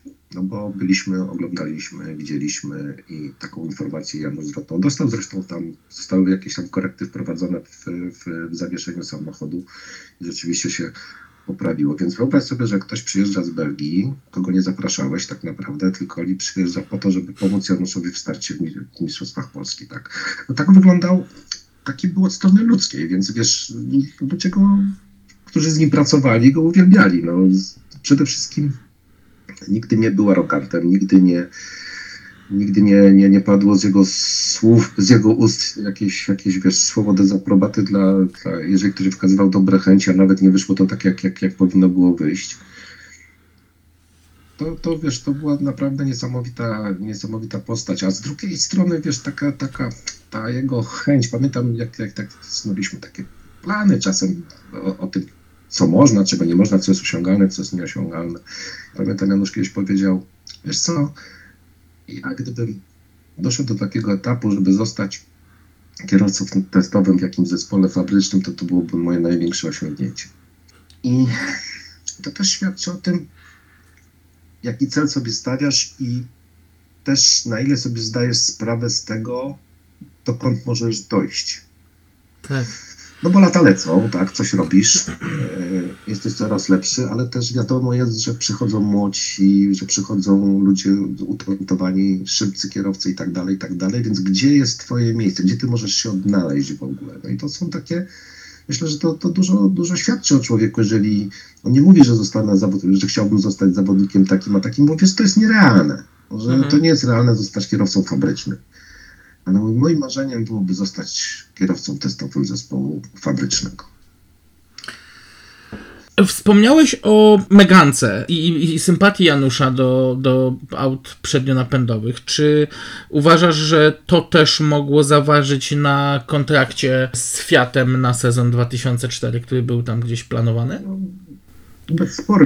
bezspornie i myślę, że rozmawialiśmy na ten temat też sporo, bo jakby to był trochę powrót do ośki i Janusz powiedział mi, pamiętam wtedy, że cieszy się na tarty, dlatego że to jest takie jakby kolejne wyzwanie, bo to nie jest samochód tak mocny jak Megane, ale to jest samochód, który jest w innej charakterystyce, znowu ośka. Mówi, chętnie zmierzę się jeszcze raz. W tym czasie już w Mistrzostwach Polski nie było tak pięknie, żeby tym samochodem walczyć non-stop o pierwszą trójkę na pewno. Tak? To byłoby duże wyzwanie dla tego samochodu i dla kierowcy. Ale myślę, że to właśnie było wyzwanie, które on chętnie chciał podjąć, wiesz, że no dobrze, to zmierzmy się z tym. Tu nie chodziło o to, jaki będzie tego wynik. Tu chodziło o to, że spróbuję znów czegoś nowego, bo to jest znowu coś nowego. Gdzie może tym samochodem dojechać tak naprawdę? Gdzie by się znalazł tym? Czy jest na tyle jeszcze, że tak powiem, dobrze czuje to, co robił tym Meganem? Czy na ile jest w stanie poradzić sobie z Fiatem? Tak, to bez wątpienia był powód, dla którego, wiesz, jakby jemu zaproponowano to, on tego nie odmówił, tym bardziej, że tak między, znaczy pewnie to nie jest żadną tajemnicą, miał nadzieję, że uda się tym samochodem wystartować nie tylko w Mistrzostwach Polski. To był też cel, żeby tym samochodem pojechać też dalej. Tak całkiem na chłodno. Z twojej perspektywy, czy Janusz w wieku 35 lat byłby w stanie powalczyć o coś na starym kontynencie? W tym samochodzie oczywiście. Ja wiem, że to trudne pytanie, ale chciałbym tak... Znasz się na tym sporcie jak nikt inny, więc... Czasy się zmieniały. To były samochody, które przyszły jakby jako pewnego rodzaju, nazwijmy to, świeża krew w motoryzacji rajdowej, tak? No bo skończyły się czasy oczywiście dwulitrowych kitkarów, pojawiły się inne ośki. Czy tym samochodem można było o coś zawalczyć? Myślę, że tak, wiesz, Janusz też starał, bo jak rozmawiamy o analizie, jak rozmawiamy o tym, że warto jest czasem się zastanowić nad tym, co się robi, jak się układa pewne rzeczy, to wiesz co, rozmawialiśmy wielokrotnie z Januszem na ten temat, na przykład to, o czym pisał Sobiesław Zasada, że od twojego sukcesu zależy, czy osiągniesz sukces, czy nie, zależy przygotowanie i dobór i wybór tego, gdzie chcesz pojechać i po co tam jedziesz, bo można sobie stawiać dwa cele w jeździe samochodem za granicą. Można robić to tak, jak często Janusz robił zresztą, chciał poznawać nowe rajdy, ale w momencie, kiedy już przystępował do jakiejś tam nazwijmy to walki w danym cyklu, to już to tak nie wyglądało, dlatego że wtedy trzeba bardzo pieczołowicie dobierać imprezy, na których ma się szansę na to, żeby odnieść jakiś sukces, tak? Trudno jechać na przykład pierwszy raz na hiper, licząc na to, że się będzie w pierwszej trójce. Tylko wariat może tak przyjąć takie założenie. Chociaż to się raz zdarzyło. Baso chyba tam wygrał raz, będąc pierwszy raz. Ale generalnie mam na myśli to, że nie ma sensu jechać, wkładać, że tak powiem, palca między drzwi. No, to wiadomo jest, że z tego nic nie będzie, więc trzeba dobrać sobie rajdy tak, żeby mieć z kim walczyć, ale mieć potencjalnie również szansę na to, że coś się ugra, a nie jechać po to, żeby, krótko mówiąc, wydać pieniądze. No, mamy teraz przykład Kajetanowicza, który rozmija się ze swoim największym konkurentem po to. No dlaczego? No dlatego, że ma przewagę budżetu, tak? I ktoś by mógł powiedzieć: no dobra, to nie jest sprawiedliwe. No jak to nie jest sprawiedliwe? A kto mówi, że ma to być sprawiedliwe? To znaczy, że konkurent sobie nie zorganizował wystarczającego budżetu i wziął udział w cyklu, na który tak naprawdę go nie stać, tak? Bo jedzie tyle, ile może jechać. I ja sobie zdaję sprawę z tego, że może to brzmi w tej chwili tak jakoś dziwnie, ale ważne jest, żeby wiedzieć, gdzie się jeździ i po co. Bo były rajdy, które Janusz jechał bezwzględnie po to, żeby zdobyć doświadczenie. Jechał tam po to, żeby właśnie wejść w to najtrudniejsze towarzystwo i żeby z nimi walczyć. Podejmował wyzwania chociażby takie jak start w WRC. I tu nie ma już w tym momencie już nie ma tak specjalnie kalkulacji, aczkolwiek możesz wybrać sobie rajd, więc nie musisz jechać wszystkich, bo kogo stać pojechanie całego cyklu. Tak. Ale tutaj mówię o tym, że to i tak jest konkurencja sama w sobie, natomiast jak masz do wyboru, nie wiem, jakbyś miał pojechać rajd, w jego przypadku rajd polski, rajd hiper po punkty, no to przecież wiadomo jest, gdzie by pojechał, tak? No tak. I to jest bardzo ważne, żeby umieć to zrobić. O tym pisał już Zasada. Zresztą jego tytuły Mistrza Europy również jakby były... No pochodną takiego myślenia. Że potrafił to zrobić. Tak. To też jest umiejętność. Tak? Wybierz to, gdzie masz przynajmniej jakieś szanse. No bo nie ma sensu wybrać sobie najtrudniejszych rajdów w kalendarzu i powiedzieć: dobra, jestem tam pierwszy raz, ale będę walczył. No to przykładem może być właśnie chociażby ten Antip wtedy 206. No, świetne doświadczenie, cień szansy był. Chodziło o to, żeby mieć konkurencyjny samochód i żeby nie być skazanym na porażkę z powodu samochodu na starcie. Dlatego wybór padł na Peugeota i dlatego myślę, że też Mark Van Dalen, no widzisz, nazwisko mi wróciło z Kronosa, dlatego Mark Van Dalen się zgodził na to, gdy Yves Matton go o to poprosił, bo to był budżet Forda, a nie 206 WRC, a mimo to się udało spiąć. Więc chodzi o to, żeby po prostu nie przegrywać na starcie zawodów, tak? Tam pojechanie Fordem wiązałoby się z wydaniem pieniędzy bez sensu. Tomku, wspomniałeś o tym, że Janusz był osobą o bardzo ciepłym charakterze, osobą, którą wszyscy lubili. Mówi się, że uprawianie sportu wyczynowego pomaga bardzo w biznesie. Prowadziliście przez całe lata wspólny interes. Jak oceniasz Janusza jako biznesmena?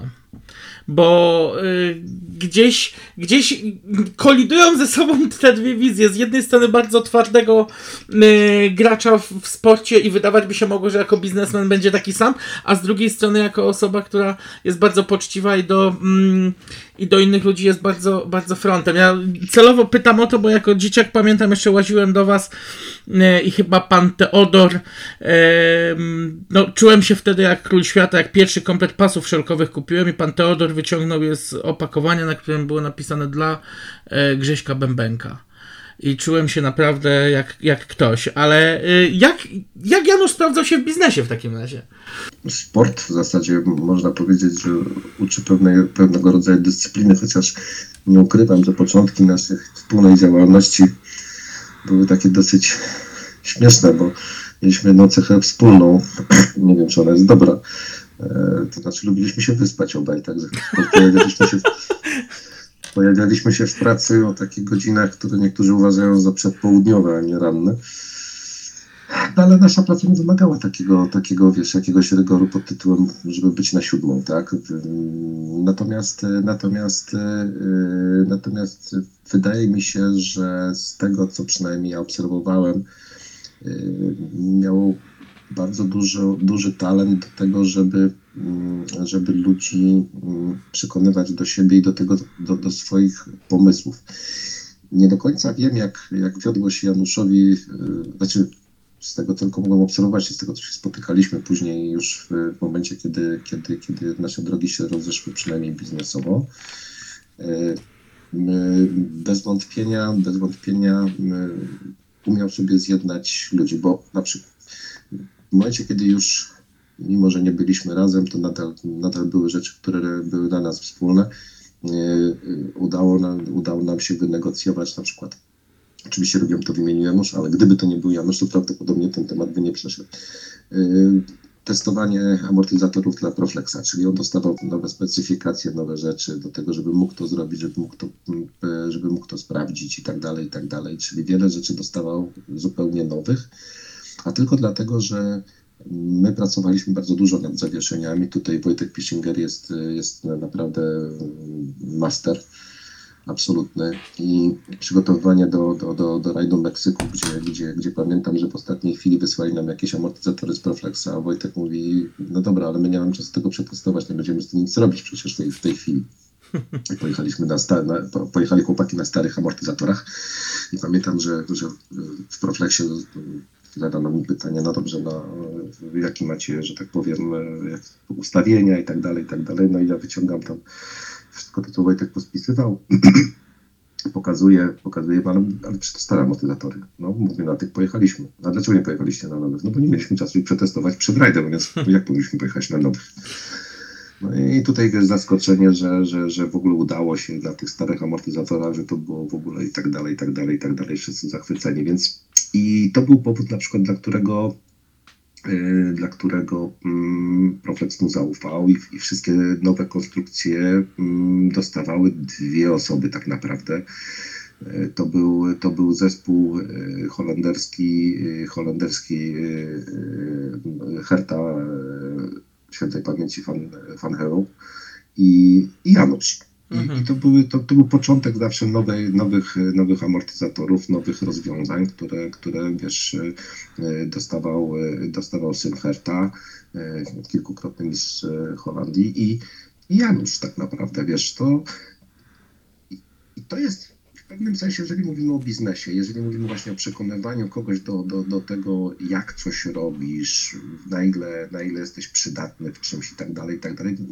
Nie mogę powiedzieć nic na temat jego, że tak powiem, sukcesów finansowych lub nie, bo nie było to przedmiotem naszych dyskusji, ale widziałem, jak to wygląda przy współpracy chociażby z takim właśnie Proflexem. Gdzie wiesz, no pełne zaufanie było do niego, wiesz, no ile to kosztuje, tyle, nieważne, wysyłamy, wiesz, to niech zróbcie z tym coś, dajcie nam odpowiedź, czy to jest dobrze, czy to jest źle, potestujcie, sprawdźcie, jak to działa.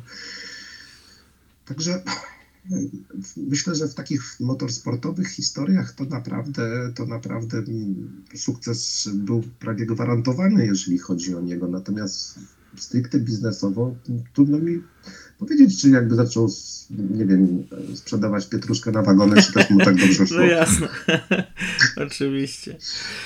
Tomku, na zakończenie takie pytanie. Chciałbym, żebyś się zastanowił tak z głębi siebie, czy masz jakiś rajd taki, który szczególnie głęboko gdzieś ci w sercu leży, właśnie z udziałem Janusza, do którego powracasz myślami i dlaczego? Mam taki rajd i najlepsze było to, że chyba nie do końca brałem udział w tym bezpośrednio jako już członek zespołu, bo już jechaliśmy swój rajd. Jechaliśmy swój rajd swoim samochodem, to znaczy Grzesiek jechał z Michałem, natomiast Janusz startował Focusem i to był rajd, nie wiem, Kormoran, czy już nie Kormoran? W którym roku? Nie, no to Kormoran pewnie. Jak myślę, to niech zgadnę, 2001?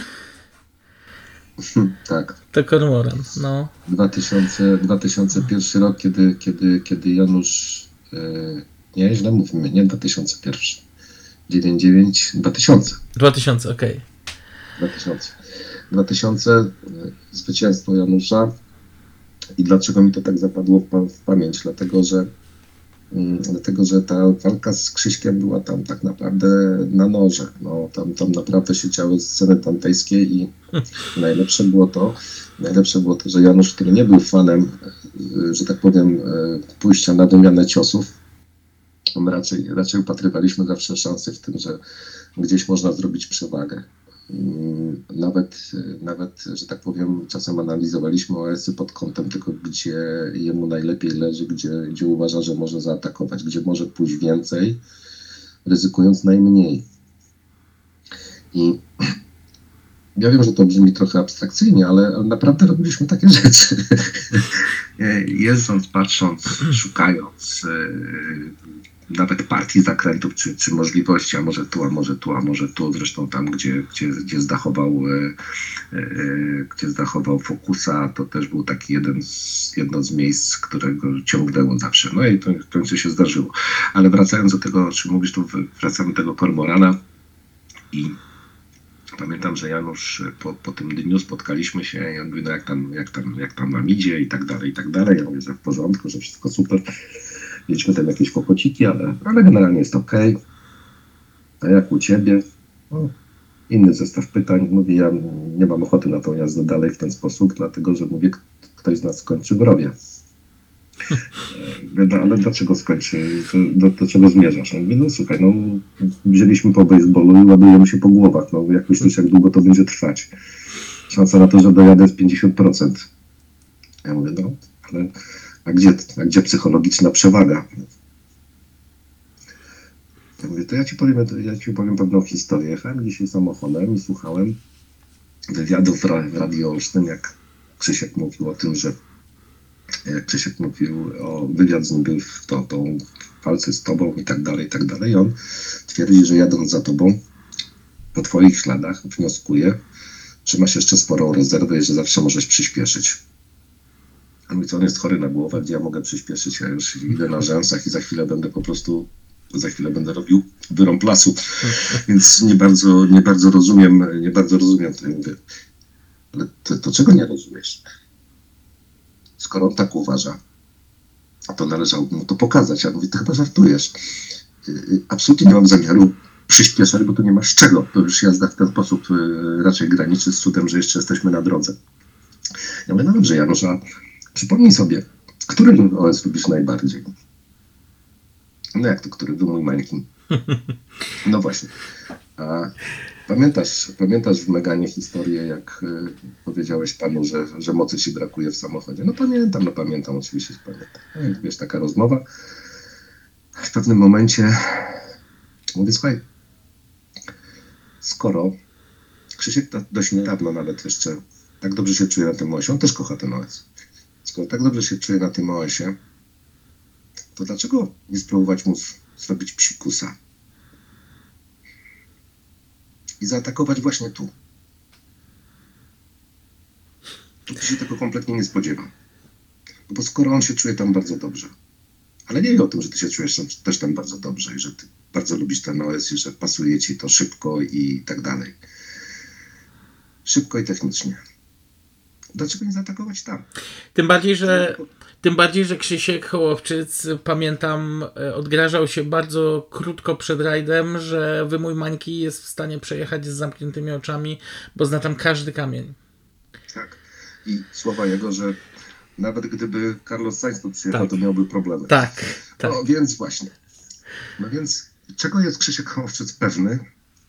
Dwóch rzeczy. Czy ty masz rezerwę? I nie wie o tym, że lubisz wymój mańki. Więc ja uważam, że jeżeli mamy gdziekolwiek rozważać przyspieszenie, skoro nie masz czego przyspieszać, to trzeba to rozegrać jak najszybciej, bo w przeciwnym wypadku rzeczywiście ktoś skończy w lesie i to nie będzie wcale przyjemne. Więc mówię, tam. Jarek był, nie pamiętam, czy on był obecny przy tej rozmowie, ale w każdym razie padło stwierdzenie, że po prostu Jarek, niech założy pampersa, ty zamknij oczy. Teraz albo nigdy. Ja mówię, no jeżeli nie chce jechać całego rajdu i bić się z nim, to trzeba przechylić szarę. I mówię, tu nie chodzi o to, żebyś z nim wygrał pół sekundy, bo to nie ma sensu. To musi być demolka. To musi być cios, po którym się nie wstaje. Po prostu knockout. Ale tu, nie w żadnym innym miejscu. Tu. I mówię, ja uważam, że zupełnie serio, znamy się kupę lat i wiele rzeczy strategicznie obmyślaliśmy i tak dalej. Mówię, uważam, że tu, teraz, jeżeli to zrobisz, to na następnym odcinku na moją odpowiedzialność może zdjąć nogę z gazu, bo chłopa nie będzie.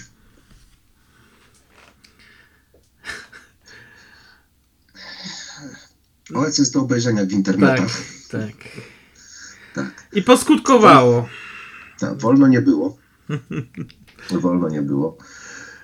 I rzeczywiście od następnego OS-u, Janusz mówi, że następny OS pojechał no szybko, ale już bez przesady. I wygrał go też. Zresztą z Krzyśkiem też rozmawiałem na ten temat i on mówi, to jeżeli tak sobie wykombinowaliście, no to rzeczywiście szacun. No tak sobie wykombinowaliśmy właśnie. I to na tym polegało, że wiesz, to nie chodzi o to, że to wykombinował Janusz, ja czy Jarek. Czasem siedzieliśmy i zastanawialiśmy się razem nad tym, co zrobić. Na czym ma polegać strategia. Wiesz, Jarek świetnie czuje po prostu prędkość w samochodzie i możliwości kierowcy. Znali się jak łyse konie. Po prostu nie było lepszego pilota dla Janusza, więc ja pamiętam słowa Janusza kiedyś pod adresem Jarka, że no, był taki moment, że mieli taki słabszy moment. I pamiętam jego zdenerwowanie, powiedział tak, wiesz co mnie u niego wkurza? Że się nigdy nie pomylił.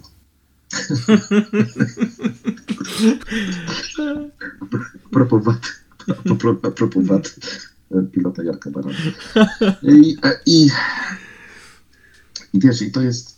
I chodziło tylko o to, żeby się inspirować wzajemnie, bo to nie jest tak, że ktoś jest mądry, ktoś wie więcej, ktoś wie mniej. To chodziło bardziej o to, żeby angażować się w rozmowę, w której coś będzie wynikać. No tak. I robiliśmy to regularnie i to rzeczywiście, wiesz, no nie wiem, czy to było popularne, czy nie, ale tak jak powiedziałem Ci, że Huty się zdziwił, że my kalkulacje prowadziliśmy w przypadku Megana, ale takich rzeczy było dużo więcej, wiesz, no wieczoru by nam zabrakło na opowiadanie tych wszystkich historii, natomiast naprawdę było bardzo dużo takich sytuacji, gdzie Janusz nie cierpiał takiej bezsensownej bijatyki. Takiego wiesz, pójścia na wymianę ciosów, gdzie nie było wiadomo, jak to się skończy. Oczywiście miał takie rajdy, bo to nie jest tak, że da się tego uniknąć. Nie? Czasem po prostu przeciwnik ci na to nie pozwala. Widzisz swoją szansę jakąś tam i no nie jest inaczej, tak? Tak. Takich imprez było bardzo niewiele.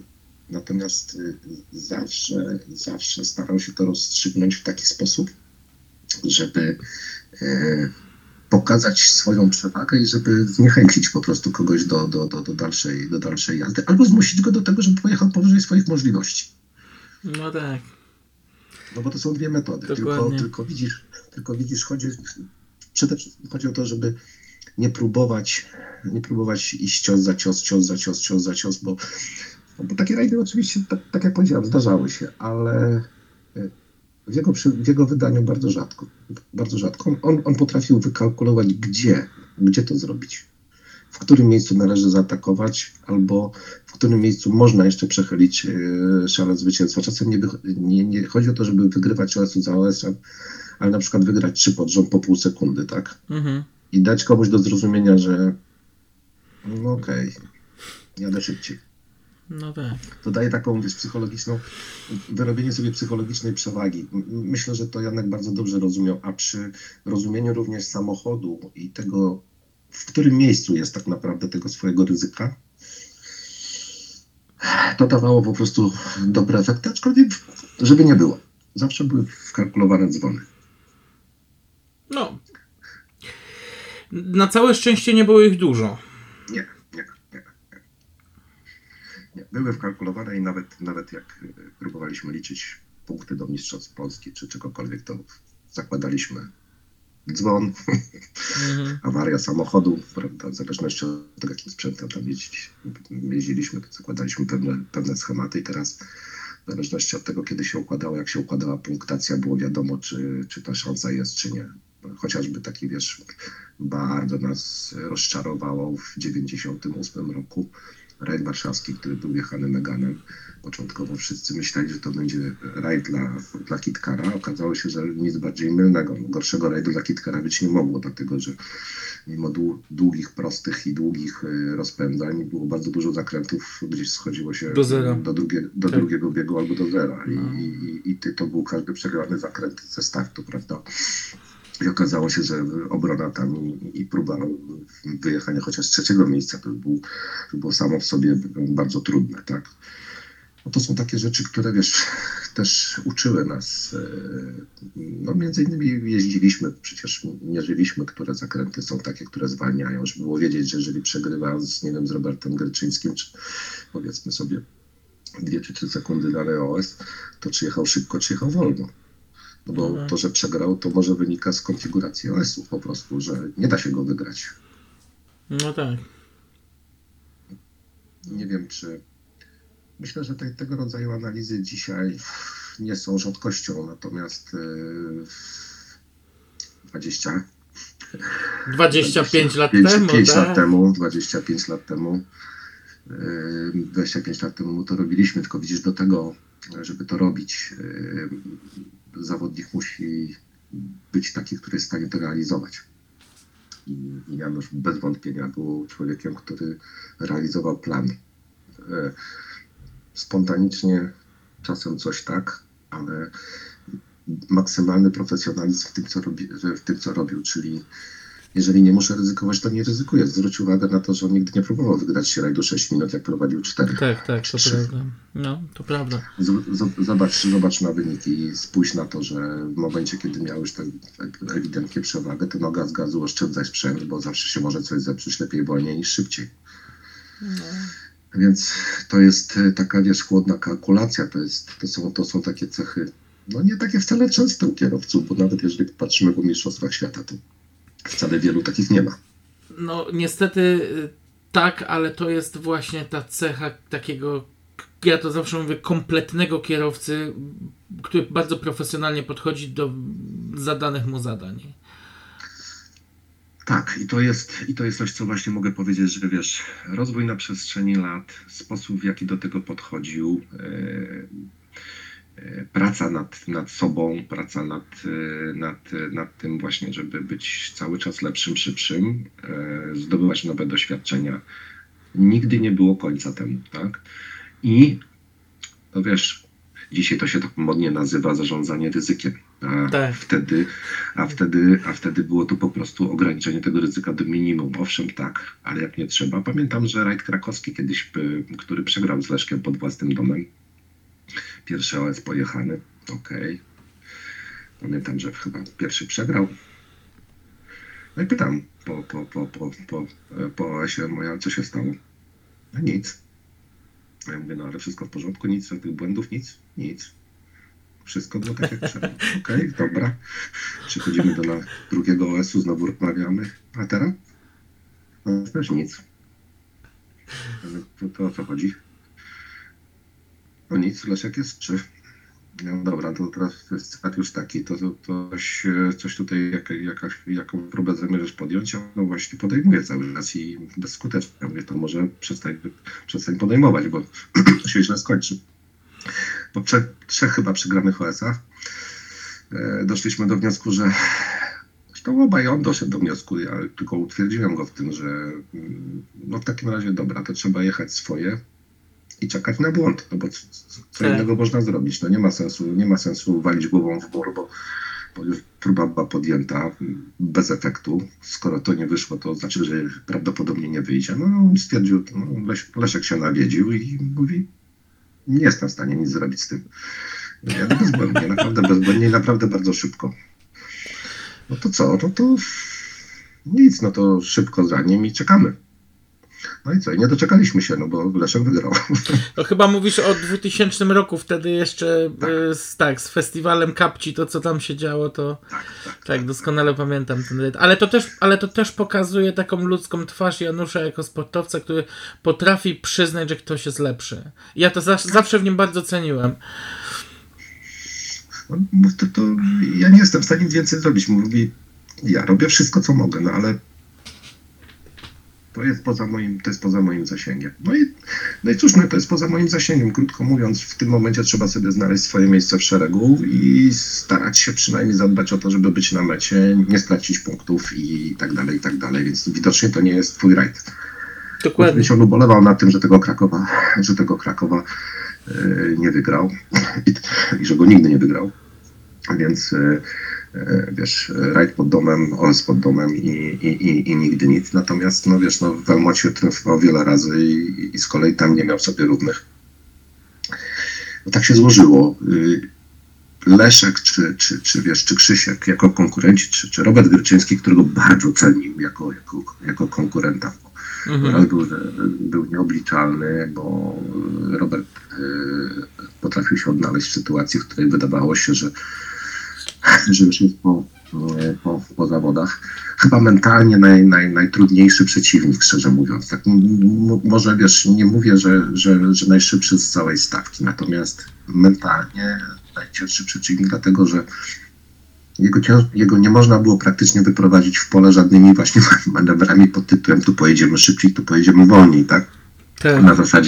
Na zasadzie wprowadzenia kogoś w błędny tok myślenia o tym, co się tak naprawdę dzieje na imprezie, tak? Zatem tego nie można było zrobić. Natomiast, no wiesz, na Leszka można było pocisnąć trochę i wiesz, on przyspieszał czasami. Był bardziej wrażliwy na takie rzeczy. Mhm. I to jest, i to na przykład tego rodzaju rozgrywki były zawsze, wiesz, z Januszem. Szukał słabych stron swoich przeciwników, wykorzystywał swoje mocne, ale z drugiej strony mówię, nie wdawał się w bijatyki. Tak. I to co powiedziałeś. Nie znam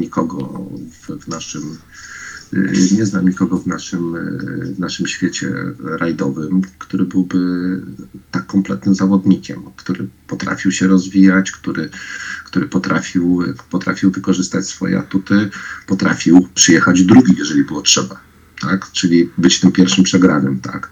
Tak. To jest sztuka.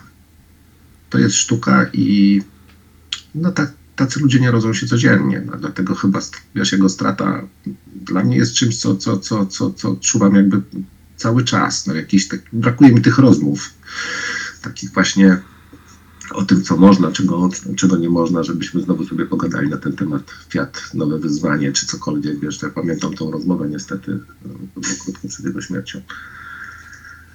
To jest takie wszystko smutne, że to jest coś, czego nie ma, a